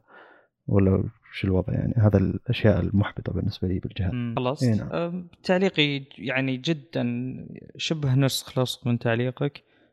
بخصوص البطارية فعلا شفت أرقام جدا محرجة. أه بخصوص الكاميرا أنا ما شفت الكلام اللي قلته تحديدا. شفت إن الكل تقريبا يقول إن الأداء نفس البيكسل 5 نفسه نفسه جدا جدا جدا مشابه. فيقول إن إحنا كنا نشوف يعني يقول إحنا متفاجئين ليش؟ كنا نشوف إن تحسن الكاميرا بشكل كبير على نفس المستشعر. فقلنا الحين ال hardware تغير القلب نفسه تغير. فأكيد إن الأداء بيكون ثوري جدا وأنا هذا اللي توقعته صراحة. بينما الأداء كان يعني الأغلب يقول إنه نفسه نفس طريقة معالجة الصور. أحيانا الصور يكون فيها يعني أحيانا المستشعر يكون هو مستعد إنه يلتقط صور ب dynamic range معقد ف يسوي يقلل ال contrast مثلا ينزل highlights يرفع ال shadows مثلا. فاحيانا يسويها بزيادة فالكاميرا أحيانا تلتقط. يعني إذا إذا صعبت البيئة وإذا احتجت ال night mode الصور تكون مبهرة على كلام الناس. بينما لو صارت الصورة سهلة يعني ك dynamic range وكتعريض بشكل عام آه، بيكون آه، يعني هذه المفاجأة بيكون أحسن للكاميرا إنك تصعب الصورة عشان تطلع لك أداء آه، مبهر بشكل أكثر. غريب صراحة جدا هذا الشيء بخصوص الكاميرا. فاللي بياخذ الجهاز عشان الكاميرا أنا قلت لواحد من الأصدقاء يعني هو جدا يحب البكسل جدا كان متحمس يعني وكذا. وأسولف معه قلت له إنه واضح إن الجهاز مو هذا ال potential حقه إنه بيتحسن مع الوقت. ورد علي بالرد المنطقي اللي أحيانا نستخدمه اللي هو إنه أنا ما أشتري جهاز عشان بعدين بيصير زين. أنا أبي الحين زين ما أبي أشتري شيء ما هو موجود فعليا الآن. ممتاز. أنا أعتقد إن الجهاز بيتحسن بشكل كبير لكنه ما هو كويس الآن. أه أنا أشوف بالذات ال Pro ما أعتقد إنه يستحق سعره. في الوقت الحالي ك hardware على الورق جدا ممتاز لكن غير كذا ما للأسف نوعا ما محبط. 600 دولار على العادي تعتبر صراحة ممتازة. وفعلا مثل ما قلت أنت تصميم الجهاز ممتاز من وراء رهيب جدا جدا. الشطحة هذه الاختلاف استخدام ال visor حق الكاميرات استخدام الألوان هذه صراحة شيء جدا جدا عجبني. يعني لو بشتري الجهاز بشتري النسخة العادية وبشتريه عشان الشكل بس فقط يعني. ممكن عشان تجربة جوجل لل software مع إني ما أتوقع إن تجربة جوجل لل software هي التجربة المثالية حاليا. وجهة نظري الشخصية إن ما تزال سامسونج تقدم تجربة أحسن أو يعني مزايا أحسن. وشخصيا ما زلت أقول على الأنظمة كلها إنك تقدم مزايا إضافية يكون للمستخدم الخيار إنه يعدل عليها. أفضل من إنك تقول إني أعرف مصلحة المستخدم ممنوع تغير على أي خيارات من ذولي ويعطيك خيارات بسيطة تغير عليها. في ناس عندهم الشيء ذا اللي لا عطني شيء بسيط أستخدمه ولا أبي أعدل كل الأشياء اللي أقدر عليها. بينما أنا شخصيا أبي كل شيء أقدر اعدل عليه. صحيح إني بقعد فترة طويلة أقدر أعدل على الأشياء اللي أبيها عشان تصير زي ما أبيها لكن بعد فترة من استخدام الجهاز يكون هذا جهازي هذا الأسلوب اللي أنا أستخدم فيه الجهاز. لما لما ياخذ الجهاز واحد ثاني بيغير الإعدادات اللي أنا غيرتها على حسب أسلوب استخدامه هو للجهاز. بينما لما يكون النظام فيه محدودية بتعديل الأشياء اللي يستخدمها النظام بيكون إن كأني أنا قاعد أستخدم جهاز شخص آخر فكر إن هذا الأفضل لي أنا وخلاص وصار هذا الأفضل للناس كلهم. وهذا اللي صاير بآي أو إس للأسف يعني.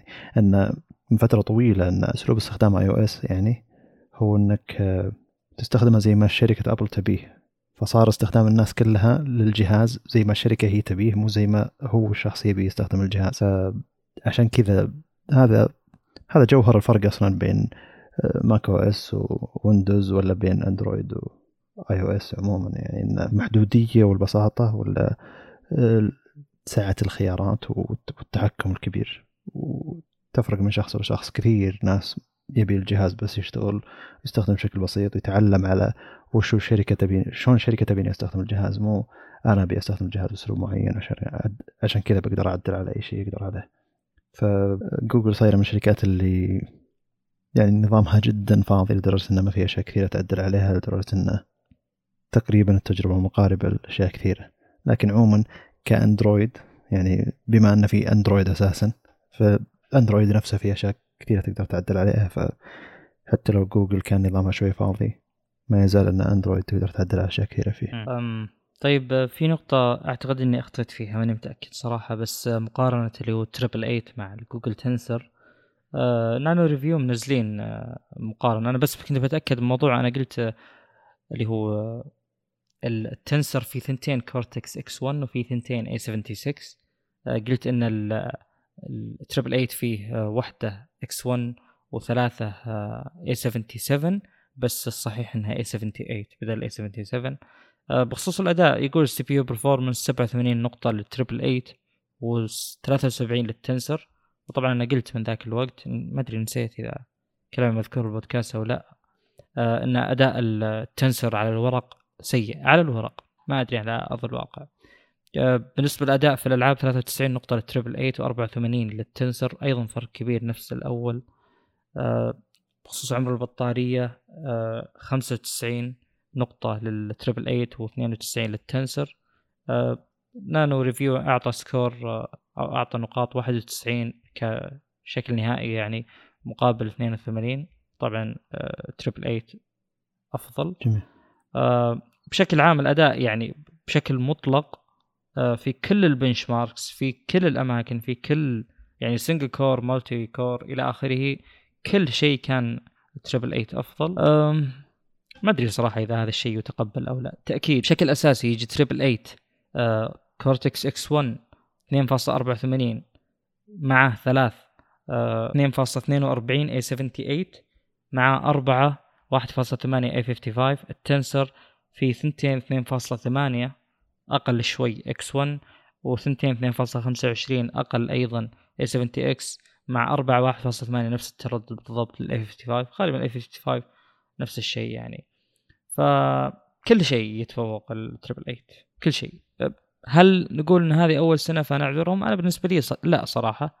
ما يعني ما نعذر أي شركة في أي شيء لأنه أول تجربة ثاني تجربة ثالث تجربة هو يهم أنك تقدم شيء ممتاز. إذا ما قدمت شيء ممتاز فما استفدنا شيء أم، شوف أنا قد ممكن يكون أعذرهم السنة أفضل ذي في النواحي. اللي أنا ممكن أعذرهم السنة ذي إذا كانت أه، البطارية قد ممتازة. يكون. مم. هو صح يعني ما تأخذ مني بطارية وتأخذ مني أداء هذا الشيء نوعا ما مزعج يعني. هو طبعا ممتاز جدا في النواحي اللي اللي يستخدم لأجلها مثلا التعديل على الصور قدرتك على إلغاء أشياء موجودة. بالصورة مسحها إنه يكون بلت ان بالجهاز نفسه بالجاليري حق الجهاز نفسه. هذه أشياء جدا ممتازة. بالنسبة لي الجهاز يعني ننتظر يتحسن للأمانة. في الوضع الحالي بيعتبر شوي محرج وضعه مقابل باقي المنافسين خصوصا إنهم قويين جدا. آه، زي كل سنة بيكسل أتوقع بعد كم شهر بيكون السعر أرخص. يجي تخفيضات. ليش؟ نهاية الشهر ذا إيه. يجي, يجي تخفيض. ويمكن يكون إذا وصل تحت ال 500 دولار. الحين كم؟ 599 إذا وصل تحت 500 دولار يمكن يكون منطقي أكثر سعر مع إن الشركات. الصينية قاعد تسوي شيء يخوف يعني ف صعب يعني مهما نزلتهم أقل. آه، طيب ندخل الموضوع اللي بعده. أو م- في موضوعين كلها مواضيع مواضيع كاميرات ومن زمان ما تكلمنا عن مواضيع الكاميرات. فشخصيا أتابع الكاميرات كذا بس مجرد متابعة. ما في أي نية إني أغير كاميرتي بأي وقت قريب. أصلا الكاميرا فوق الاحتي... كاميرتي الموجودة اللي 6500 ما زلت أشوفها فوق فوق الاحتياج اللي أحتاجه. آه طيب. أول شيء سوني نزلت ال A 7 4 إحنا تكلمنا عن ال A 7 3 A 7 S 3 اللي هو قبل كم ثمان شهور الحين لها نازلة أو أكثر ذاك الوقت كانت تقريبا. جد الكاميرا كانت نهاية السنة الماضية. اذكرها الكاميرا كانت جدا مركزة على الفيديو لدرجة إنه 12 ميجا بكسل آه، المستشعر يعني فتلقى الأداء حق الفيديو جدا عالي وحتى لو ارتفع الآيزو ما يزال ما تزال الصورة جدا ممتازة. ما يزال ما, ما يصير في noise أو كذا لون أخضر ونقاط بالفيديو اذا الأشياء اللي تشوفها. إذا ظلم الوقت بديت تصور فيديو. ف 12 ميجا بكسل تساعد بالشيء ذي بالشيء ذا يعني إنها تكون 12 ميجا بكسل full frame فالميجا بكسل الواحد يعتبر جدا كبير لدرجة إنه آه، ياخذ ضوء بشكل أفضل وما يسبب نويز بشكل أكثر. لكن ال A 7 4 طبعا هذا هذا شيء يضر إن الكاميرا تصير لل photographer غير مناسبة نهائيا يعني 12 ميجا بكسل جدا غير مناسبة لل photographers. فال A 7 بالعادة تكون هي اللي بين ال A 7 R اللي موجهه لل photographers وبين ال A 7 S اللي هي موجهه لل videographers. فال A 7 4 زي اللي أدائها جدا أقل من ال A 7 S 3 بالفيديو وأيضا أدائها أقل بكثير من ال A 7 R بال 4 بال أو 4 أو 5 الحين نسيت نسيت وين وصلوا بال R عموما إنه أقل بالفوتو. لكن هي تقريبا النقطة المحايدة اللي قاعد تعطيك كل جانب شيء حلو لدرجة انه وبسعر حلو لدرجة إنه جدا مغرية الكاميرا هذه. للي ما يزال يبي يستخدم سوني وعنده عدسات سوني. المستشعر نفسه ثلاث- آه، 33 ميجا بكسل يصور raw وشو 10 لقطات في الثانية هذه للف- لل photographers. آه، في مثبت آه، للمستشعر نفسه مسمينه 5.5 EV هذا ال rated حقهم يعني.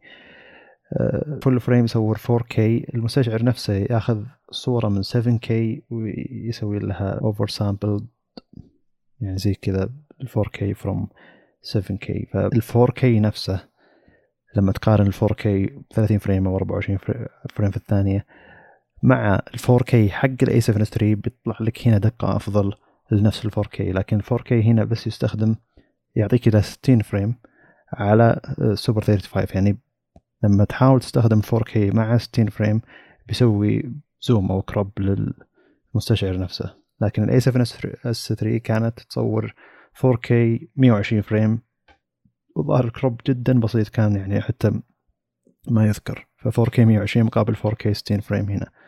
طبعا الفرق 1000 دولار اللي ال A 7 4 2500 دولار ال A 7 S 3 3500 دولار. تصور 10 bit فيديو تصور آه، 422 ال- شو يسمونها هذه الحساسية اللونية ممكن نقدر. نسميها زي كذا أو bit. آه okay. آه،.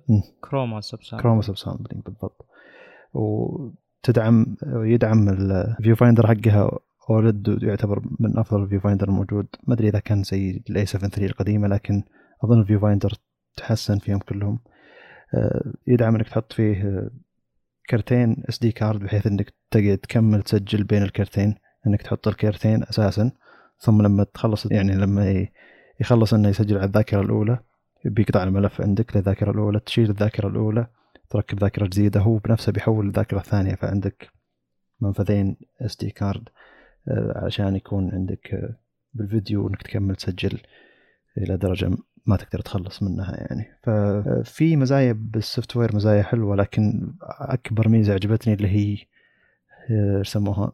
lens breath correction تقدر تسميه زي كذا. الحين لما يكون عندك عدسة وتحاول إنك تعدل ال focus أو ال focus قاعد تاخذ مكان قريب المكان بعيد لما تشوف الأطراف تحس إن الكاميرا قاعد تسوي zoom وترجع. خاصة لما تقرب لما تقرب شيء للعدسة وتخليها تسوي focus على شيء قريب ثم توخر الشيء ذا وتخليها ت focus على شيء تخلي العدسه تاخذ ال focus على شيء بعيد. بتلاحظ إن في أطراف الشاشة يكون زي اللي قربوا قربت شوي العدسة ورجعت شوي العدسة. فعدسات سوني إذا كان عندك عدسات سوني وعدسات متوافقة جدا مع سوني طبعا هم كاتبين اسماء العدسات بالضبط يعني في بعضها عدسات سيجما وغيرها. أه. العدسات اللي تعرف عليها الكاميرا نفسها ال A 7 4 هذه للحين الميزة دي ما هي موجودة ب A 7 3 بتاخذ ال crop ذا قبل لا الكاميرا قبل لا يصير ال focus. فلما يصير ال focus بتثبت اطراف الشاشة زي ما هي عليه. صحيح إنه بيكون في crop بسيط لكن ال crop هذا هو اللي بيكون موجود لما يكون الكاميرا مسوي focus على شيء قريب. طبعا الشيء ذا ما يلاحظ بشكل كبير لكن لما تشوفه أنت وتبدأ تركز ولما تركز إنه أوه والله عيب كبير بالعدسه الموجودة معي. خاصة ان العدسة الموجودة معي قيمتها 1600 ريال. آه، بتلاحظ إن هذا يعني واضح إنه شغل هواة يعني. لكن لما تستخدم ال A 7 4 ويصير الشيء ذا تحس إن البعد ثابت ما سوى zoom تحس انه أوه وش العدسه ذي اللي قاعد يستخدمها مع إن الشيء اللي صاير software ي يعني ما هو شيء hardware ي وشيء يعتبر جدا مذهل. إي لما تشوفه يعني أنا أصلا أول ما صار الشيء ذا قلت أوه يعني ممتاز إنهم جابوا حل software ي المشكلة معقدة جدا hardware يا يعني عشان تسوي عدسة ال lens lens breath فيها اللي هو إن الكاميرا زي دي تزوم وترجع بشكل بسيط زي اللي كانها قاعد تنفس علشان إنها تسوي فوكس على اشياء قريبه وبعيده تحس إنه شيء مزعج تحس إن العدسة ذي رخيصة. عشان تحل المشكلة ذي لازم العدسة تصير جدا كبيرة حجمها عشان ونفس الفكرة بنفس الوقت تصير غالية جدا جدا. وأذكر إن من الأشياء اللي آه، وصيت عليها بالحلقة الماضية واللي قبلها على يوم تكلمنا عن الآيفون إن روح شوف مع مراجعة عدسات ARRI Alexa يعني آه، أو عدسات ARRI عموما ليش قيمتها 24 ألف دولار؟ كان من المشاكل اللي ما هي موجودة بالعدسة أو اللي حلوها إن ما في lens breath نهائيا وهذا شيء hardware ي ما هو شيء software ي فلما تجي شركة صغيرة ما أدري إذا هي صغيرة لكن لما تجي كاميرا رخيصة تحل المشكلة بشكل software ي شيء خرافي. جدا خرافي. صح اتفق جدا. أه ما أدري عن تطبيقه بأرض الواقع وقد إيش هو فعال بس بعطيك بعطيك مقطع الواحد قاعد يحط الكاميرا قدام العدسة ثم يوخرها يحطها قدام العدسة ثم يوخرها وشغل الميزة وطفاها بلقطتين معينة وبتشوف الفرق يعني. مذهل جدا مذهل. آه، فاللي يبي يدخل عالم سوني ال full frame الخيار A 7 4 إذا كنت بين الفيديو والفوتو وإذا كانت ميزانيتك أقل من انك تاخذ A 7 S 3 على 60 شنيع. إيه. ما كان يستغ مع إنه أشوف في واحد يقول 4K 30 أشوف إنه يعني هو محدود للأسف يعني من ناحية slow motion وكذا إذا تبي شيء سموث مثلا. آه، يقول إنه ال 4K 30 ونازل يعني 24 و 25 30 يقول الحدة ممتازة جدا جدا جدا. يقول ال oversampling مسوي شغل جبار. ممتاز. يقول هذا من أفضل ال footages حقت ال 4K ممتاز. لكن يوم تيجي تبي تصور 60 الموضوع يتعقد بشكل كبير. فما أدري صراحة شيء جدا زعلني. يعني كانت خيار ممتاز. وكانت قريبة منها تتفوق على ال R 6 مثلا بكل شيء. وتصير هي الخيار الأفضل يعني. طيب آه ما أدري. في شيء أخير اللي هو الايزو أظن فيها dual native ISO الكاميرتين نفسها A 7 3 وال A 7 4 لكن ال A 7 4 يبدأ من 3200 وال A 7 3 يبدأ من 12800 فلما لما تجيب الكاميرتين جنب بعض وتبدأ ترفع الايزو إلى أن يوصل 3200 عند 3200 ال A 7 4 أحسن. ثم تبدأ ترتفع ترتفع إلى الشيء المتوسط بين 3200 وال 12800 كم بيصير؟ 6000 و نسيت والله. أنسى الأضعاف هذه بالعادة. المضاعفات. عموما بيصير كم تبي؟ بين ال 3200 وال 12800 بيكون 6400 في آيزو 6400 اي اي هنا بيكونوا متعادلين. لما يصعدون ل 12800 بيكون ال A 7 S 3 دخلت بال dual native ISO حقها اللي هو دورة دورة الآيزو الجديدة. فبدا يعني تنظف ال sensor من جديد إنه يكون آه، ما فيه noise أكثر لكن ال A 7 4 بيكون فيه noise أكثر لأن ال dual native ISO حقها على 3200 لكن على 3200 اللي هو نوعا ما يعتبر أكثر استخداما يعني آه، في المساء بيكون ال A 7 4 أحسن. فال A 7 4 أحسن من ناحية الحدة بال 4K وإذا كنت تصور على 3200 معناته إن عندك عدسه فتحة العدسه فيها عالية. كل مستخدمين ال A 7 S 3 آه، كذا هايجين إنه ليش ما وصلت الميزة حقت ال lens breathing correction A 7 S 3 اول يعني بما انها هي الكاميرا الأعلى والرائده أكثر فزي اللي فيه غضب لكن في الغالب انه تحديث قريب بيوصلهم آه، في ال S-Cinetone اللي موجوده على اللي هو ال color profile اللي موجود على ال FX 9 الموجود على ال A 7 3 موجود على ال FX 3 آه، بيكون موجود على A 7 4 نفس الفكرة. اللي هو picture profile يعتبر بسيط إنك تتعامل معه بشكل أسرع. من ال S-Log 3 ولا S-Log 2 يعني بيكون في ألوان و contrast جيد يعني بحيث إنك تتعامل معه بشكل حلو. آه، الشيء الأخير إن أغلب كاميرات سوني الجديدة المنفذ حقها ال USB-C لما تشبك على الكمبيوتر في خيار بالكاميرا نفسها يقول لك إن خل الكاميرا ذي تتعامل مع أي شيء يشبك عليها ك webcam فبيتعرف عليها أي كمبيوتر تشبك عليه بشكل مباشر. ك webcam ما تحتاج تحمل سوني Image مدري وش التطبيق حقهم اللي مدري شلون يشتغل من أفشل التطبيقات الموجودة في العالم. آه، فهذا يعتبر شيء مريح. ال A 7 3 وال A 7 4 ونفس الفكرة الظاهر ال ZV E 10 اللي هو ال crop frame حقتهم الكاميرا الرخيصة نوعا ما. آه، كلها لما تشبكها من ال USB-C على أي كمبيوتر بيتعرف عليها بشكل على شكل webcam بشكل مباشر بيعطيها بث آه، صورة بشكل ممتاز بشكل مباشر. بينما اللي معه ال A 7 A 6500 ولا ال A 7 3 ولا الأشياء القديمة هذه في جانب معاناة لما تشبك الكاميرا على الجهاز علشان تجيب صورة زينة للجهاز أو تستخدمها ك webcam يعني تحتاج كم software وتحتاج virtual مدري وشو آه، تحوسه فسوني قاعد تريحنا بأشياء معينة أو قاعد تريح المستخدمين الجدد الجدد بأشياء معينة. أعتقد أنها شيء جيد أنها قاعد آه، تتطور من الناحية هذه أن الكاميرا حقتك مو بس تستخدمها الأشياء الاحترافية تقدر تستخدمها ك webcam بشكل مباشر. صح وهو ال Imaging Edge Mobile حقهم سيء فعلا جدا. إذا طلعت من ال application تبي تسوي شيء بالجوال تبي- تبي تشوف live يعني تبي تسوي شيء بالجوال ترجع لي يرجع يشغل كل شيء من جديد. ويطلب منك permissions كثيرة يعني ما أدري. سيء جدا. طيب ننتقل إلى الخبر الثاني في عالم الكاميرات. ما أدري إذا كان عندك أي تعليق. عن اللي قاعد تسويه سوني ولا كلامي يعتبر كافي الحين؟ آه لا هو مشكلة وصلنا للاستنتاج تقريبا يعني ثابت يعني إنه خلاص هذه الكاميرا بالذات إذا جت يعني هي ال A 7 مو ال A 7 S ولا ال A 7 R غالبا بتجيك متوسط بينهم فما في شيء جديد. حلو. هي ك combo جيدة بس قلت لك ال 4K 60 على ال crop الشنيع هذا بالنسبة لي مرفوض. جميل. آه آه، السعر جدا ممتاز. 2500 دولار. يعتبر جيد. جيد. نوعا ما جيد.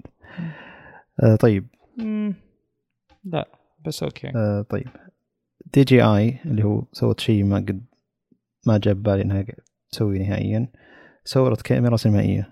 مسمينها Ronin 4 D cinema camera أنا متحمس لل متحمس. أنا مبهرني شيء ذا بشكل كبير لكن صالح يقول ما أشوف إنه شيء مبهر بشكل كبير. لكن خلني أسولف أنت عشان قلت لي انتظر البودكاست؟ إيه. okay. خليني أسولف عشان أقول لك وش الكاميرا ذي ممكن تقدم. لا تعطيني عذر إنه من بيستخدم الكاميرا ذي؟ في ناس قاعد يستخدمون ARRI Alexa ومدري إيش وقاعد يستخدمون Blackmagic و RED ما حد بيجي يستخدم DJI. لا هو خيار موجود. وأظن إنه يعني يعبث السوق من ناحيه معينة. يعني إذا كنت أنت من الناس اللي لا أنت اللي قاعد تستخدم الكاميرات ال mirrorless عشان الفيديو ولا أنت قادر تروح للسينمائيات الكبيرة هذه نقطة وسط قاعد تجمع لك أشياء ممكن ما تتجمع بأي كاميرا ثانية. ف أول شيء خليني أتكلم عن المستشعر الموجود. المستشعر اللي هو 6 6 يصور 6K أو عند تقدر تاخذ مستشعر يصور 8K فيسمونه 6K combo أو ال 8K combo 6K تقدر تاخذها ب 7200 دولار ال 8K تقدر تاخذها ب 11500 دولار. أه بتعب وأنا أتكلم عن الكاميرا أتوقع أتوقع إني بتعب وأنا أتكلم عن الكاميرا. أه طبعا المستشعرات ذي اظنها هو مستشعر موجود بس هم شروه من شركة معينة والله إني ما أدري وش الشركة بالضبط لكن المستشعرات اظنها 45 ميجا بكسل واظن أظنها معروفة أه، اسم المستشعر Zenmuse X9 8K شيء زي كذا. والثاني اسمه X9 6K ف 24 ميجا بكسل. أظن المستشعرات موجودة وهم شارينها بشكل على أنها جاهزة. طيب نجي للشيء اللي قدام المستشعر. الأصل إنه بيجي على الكاميرا نفسها. قطعة من الأمام تكون مركبة قدام المستشعر تعطيك ال mount اللي أنت تحتاجه. بس الأصل انه هنا بتعطيك ال mount اللي هو حق عدسات DJI الجديدة. عدسات DJI تميزها الكاميرا بتكون موزونة بشكل ممتاز. لما تركب عدسة DJI ما تحتاج توزن ال gimbal لأن الكاميرا نفسها هي كاميرا فيها gimbal مو كاميرا مركبة على gimbal الكاميرا نفسها هي gimbal فيها gimbal لما تشغلها بشكل مباشر يصعد تصعد الكاميرا ويصعد المستشعر ويكون في gimbal four axis gimbal الأصل انه غالب ال gimbals الموجودة بالسوق هي 3 axis gimbal 4 axis gimbal نادر جدا جدا. وفي الغالب لما تيجي تدور ب DJI تلقاه بس على ال drones الكبيرة جدا بحيث إنه حتى لو الدرون قاعد يصعد فوق وتحت يبقى المستشعر نفسه ثابت بمكان واحد كأنه رقبة دجاجة حرفيا كأنه رقبة دجاجة. فالحين هو في ال four axis gimbal تقدر تشغله بأكثر من وضعية تقدر تخليه يتبعك بشكل ناعم بحيث إنك إذا نزلت الكاميرا أو رجعتها ما ياخذ آه، عدم آه، نعومة نزول يدك أو صعودها. مثلا أنت نزلتها في البداية بشكل سريع ثم نزلتها بشكل بطيء هو المستشعر نفسه بينزل بشكل بطيء. تقدر تخليه يثبت على المدى اللي أنت فيه فياخذ المدى كامل حقه تقريبا 20 أو 30 سم بحيث إنك ترفع الكاميرا وتنزلها بشكل قوي أو سريع باللي أنت تحتاجه. المستشعر ثابت بنفس مكانه ومن النادر جدا تلقى جيمبل يعدل الحركة اللي فوق وتحت. في الغالب تلقى يعدل الحركة إنك رايح قدام لا في يمين لا في يسار.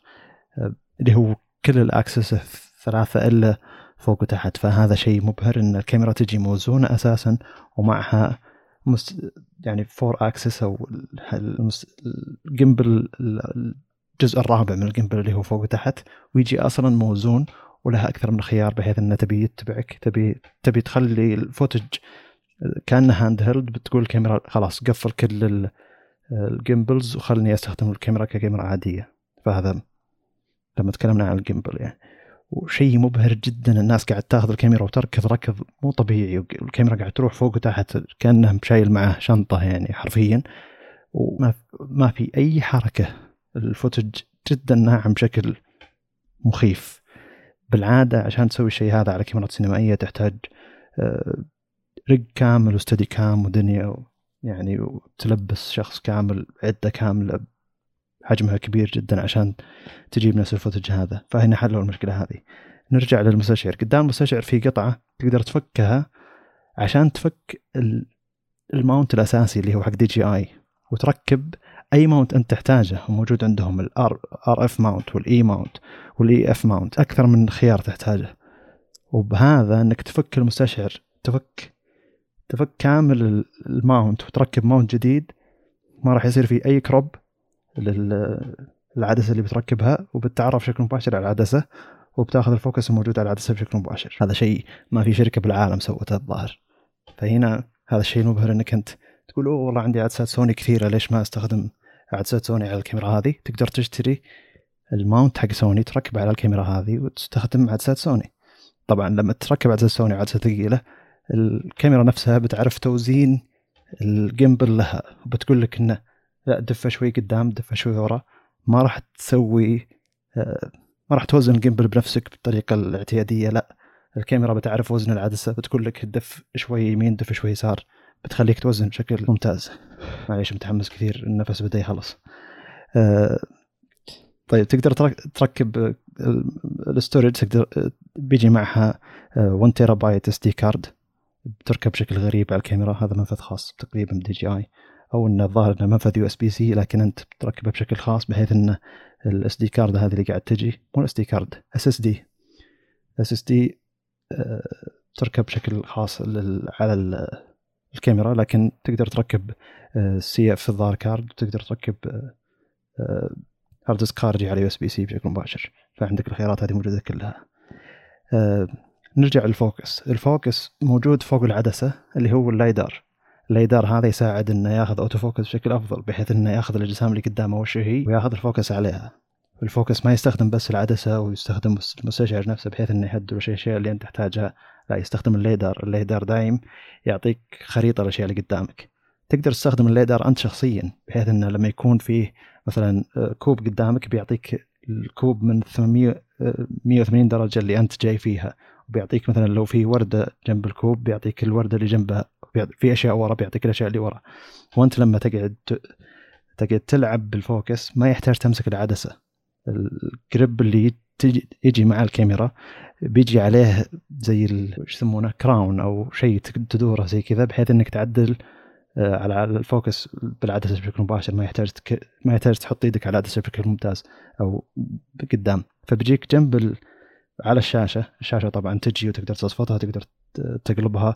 الشاشة نفسها الموجودة لها أزرار فوق وتحت وتقدر تستخدمها باللمس فهذه عندك الخيارين كاملة. آه، فبيجي آه، على نص الشاشة اليمين زي الخريطة بتعطيك نقاط الأشياء اللي قاعد تشوفها ال LiDAR فأنت بنفسك تقدر تعدل ال focus وال focus بيحط لك إياها بشرطة بالنص يعني فتقدر تروح لنقاط ال focus اللي أنت تحتاجها. وال focus هذا ال LiDAR ما يستخدم بس عدسات DJI. إذا غيرت ال mount نفسه وحطيت عدسة جديدة ال LiDAR بيكمل يشتغل على العدسات الجديدة إذا تعرفت عليها الكاميرا. طبعا في قائمة عدسات كبيرة جدا حاطينها تدعم الكاميرا هذه بشكل مباشر. آه بعد الكاميرا تقدر تشتري معها شاشة خارجية 12 12 إنش الظاهر ومن أفضل الشاشات الخارجية. والشاشة ذي نفسها الكاميرا طبعا بيكون نفسها فيها واي فاي يمتد إلى تقريبا أكثر من 100 متر أو, أو أكثر بعد. والشاشة ذي إذا شريتها ما يحتاج تشبك أي قطع على الكاميرا ما يحتاج تحوس بأي شيء. الشاشة نفسها بتشبك على الكاميرا بتقدر أنت من الشاشة نفسها إذا كان عندك ال grip هذا تركب على الشاشة يمين ويسار عشان تقدر تتحكم بال focus عشان تقدر تسجل بشكل مباشر من الشاشة آه، وتراقب المشهد اللي أنت تبيه فتقدر تعدل ال focus تقدر تلف الكاميرا يمين ويسار عشان الأصل إنها هي gimbal فتقدر تلف ال gimbal اليمين أو اليسار هذا يعتبر شيء جيد حتى لو أنت بعيد عن الكاميرا. آه، فتقدر تضبط ال focus تغير الكادر نفسه من بعيد من الشاشة هذه وما يحتاج تشبك على أي شيء على الكاميرا علشان تشبك النظام ال wireless اللي تقدر تتحكم فيه من الشاشة البعيدة. آه، البطارية تقدر تستخدم بطاريات ال شسمو يسمونها؟ ال V-mount battery هذه اللي تجي كبيرة معروفة على الكاميرات السينمائية. فما أدري إذا في شيء غير كذا. بيجيك معها ال handle اليمين ويسار بيجيك معها handle علوي. آه، أظن كذا نعتبر خلاصنا الكاميرا تصور ProRes RAW آه، إلى 75 ميجا 75 frame على ال 8K وأظن أظن 75 على 8K أو 4K هذا أقصى شيء تقدر عليه الكاميرا حاليا. فأنت ما تحتاج monitor خارجي تركبه على هذا. ال monitor نفسه الموجود هو نفس مواصفات المونيتورات الخارجية حقت سمول اتش دي أو كذا اظن أصلا عندهم تعامل مع الشركات هذه. شيء مستغرب إنه ما في XLR اظن المنفذ حق الصوت حقهم مسمينه 5 pin مدري وشو أو شيء زي كذا. أه علشان ال four axis gimbal هذا في مستشعرين بالكاميرا تاعت موجودة. لما تغير الوضع الكاميرا تحافظ على وزنيتها ومكانها بناء على حركة الكاميرا نفسها اللي بيدك بناء على المستشعرين الموجودة مو بناء على أن وش اللقطة اللي قدامها أو شيء زي كذا. فعشان كذا يعتبر شيء مبهر. وبعالم ال gimbals كله. ترى ال 4D gimbal هذا أو four axis gimbal صعب جدا. و DJI نفسهم ما عندهم الاثنين منه يعني أو على منتجين متوفر بس. ال LiDAR كان متوفر خارجيا تقدر تشتري الحالة تقدر تركبها على كاميرات مثل Blackmagic لكن تحتاج عشان توزنها تحتاج فترة طويلة عشان توزن العدسة تحتاج فترة طويلة وعشان آه، العدسة عشان ما فيها أي خيار auto focus لازم تركب follow focus على العدسة. فالمقصد انه هنا آه، بيتعرف بشكل مباشر على العدسه بيستخدم ال LiDAR بشكل مباشر على العدسة. المقصد أن الشركة ما حددتك انك تستخدم اكسسواراتها لحالها ما حددتك انك تستخدم عدساتها لحالها آه، وفرت لك أي خيارات ثانية وفرت لك ProRes وفرت لك gimbal تقدر توزنه بأسهل طريقة ممكنة. آه، وزي اللي تقول أنت تقدر تستخدمني إذا أنت تستخدم سوني تقدر تستخدمني إذا تستخدم Canon تقدر تستخدمني إذا تستخدم حتى RED مثلا. لكن ما أدري إذا كان في أعلى من كذا لأن RED تستخدم EF mount أقصد. فاشوف إن الكاميرا ذي شيء مبهر. ما أدري مين بيشتري الكاميرا ذي لكن أنا أشوفها شيء مبهر. هو هين كل هذه الأشياء اللي ذكرت يعني هم جمعوها لك package واحد. تقريبا كل ميزة موجودة بشكل مستقل من أول الآن جمعت. أنا ليش مو مو منبهر؟ أنا أنا ما قلت طبعا إن هذا الشيء سيء ابدا ولا انتقدته ولا راح انتقده. بس أنا مقصدي كان من البداية اللي هو فكرة انه أنا ما أدري وش بك يعني شلون بيكون أداء ال sensor على أرض الواقع. هذا شيء ما هو موجود من قبل. وشفنا evolution له قاعد يتحدث ما في color profile color science معين من DJI شيء نعرفه معتاد منهم على كاميرا بهذا ال level يعني حلو. فأنا ما أد... يعني هو كوني ما أدري وش أتوقع هو اللي مخليني ما أدخل بال hype اللي انت داخل فيه فهمت؟ أنا ما أدري وش بيصير بالضبط حلو. هذا مقصدي بس هذا شيء جميل ممكن ترقبه يعني لكن المقصد إن ال concept. كامل مبهر جدا والشركة انفتاحها حلو ان يجمعوا بمكان واحد. والشركة انفتاحها إنك تستخدم أدوات ثانية. شيء غريب. يعني ما قد شفت شركة مصلحتهم. زي Intel بالضبط. آه زي AMD بعد بالتقنيات اللي تطرحها. مم. ان يمديك تستخدمها على أي جهاز على أي كرت. يعني أنا قلت الحين هم سووا بينما عدسات Nvidia اللي هي الأقوى بالسوق حلو.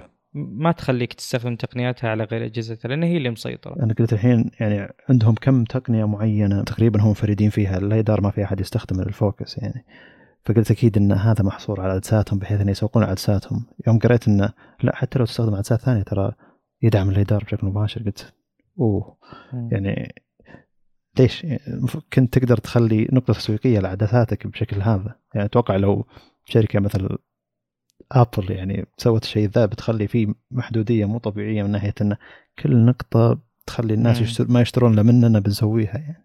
ف لكن شركة صينية عمرها هذا العمر القصير تدخل بالمنتج الغريب هذا اللي ما أدري من وين طلع ولا كان أحد يتوقعه أعتقد انه شيء مبهر. وغير يعني الناس اللي استخدموا ال- ال- الناس اللي استخدموا الكاميرا وجتهم يعني يقولون إن سهولة استخدام الكاميرا ال two handles اللي تجي مع الكاميرا اللي جزء منها تستخدم ال focus جزء منها تخلي الكاميرا تلف يمين ويسار يصير فيها زي شو الموجود بال controller ذا اللي موجود بال controllers حقت الألعاب joystick إيه، الجزء اليسار فيه إيه. joystick تقدر تلف الكاميرا يمين ويسار الجزء اليمين فيه زي ال crown كذا ويقولون إن ذا ال- ذا ال crown المدور ذا تقدر تلفه فيه ردة فعل على حسب العدسة إيش قاعد تسوي فهمت علي؟ مم. يعني تقدر. جميل. تقدر تخليه فيه طقات معينة بحيث إنه يكون آه، أصعب عليك إنك تلف ال focus أو يصير أنعم شوي إنك تلف ال focus آه، لما ال focus يصير auto ال crown ذا يلف من نفسه لما العدسة قاعد تروح وترجع فهمت علي؟ مم. في تقنيات تقول ليش سويتوا كذا طيب ما كان مرة لها داعي يعني لكن تحس إن يعني كمية الفلوس اللي وضعت لتطوير المنتج ذا هي كمية كبيرة وأعتقد إن الشركة قاعد تكبر بشكل مخيف لدرجة انها قدرت تطلع منتج زي هذا مم. لا جميل جدا فعلا هم توجههم التقني ثوري جدا بعكس كانون والأشياء الشركات هذه اللي تعتمد على ماضيها أكثر وعلى مستخدمينها وعلى انتشار أدوات ال ecosystem حقها. EF mount و RF mount جميل. جميل جدا. أه، الحين الأشياء الوحيدة اللي ترقبها إن الناس اللي يستخدموا الكاميرا يقولون لك إيش وضع ال footage والالوان كيف لما تجي تمنتج هل بالضبط. بيعرف الفرق. لكن أظن أظن بالعالم السينمائي إن المستشعر ذا معروف. حتى كاتبين اسم الشركة وحاطين اسم المستشعر X Zen Zenmuse أو Zenmuse نسيت والله X 9 هذا اسم المستشعر يعني. قد يكون فعلا. فشكرا DJI إن عادت لي حماس إني أتكلم موضوع شاطح جدا. بس إني ترى كنت بتكلم عن DJI لحالها بعدين قلت أوه سوني نزلت A 7 4 خلينا نجيب طاري A 7 4 فشكرا لكم الاستماع يعني. أنا ما عندي نقطة أضيفها. شكرا نختم؟ لكم. نختم هنا. السلام عليكم. يلا شكرا لكم لاستماعكم. بالتوفيق.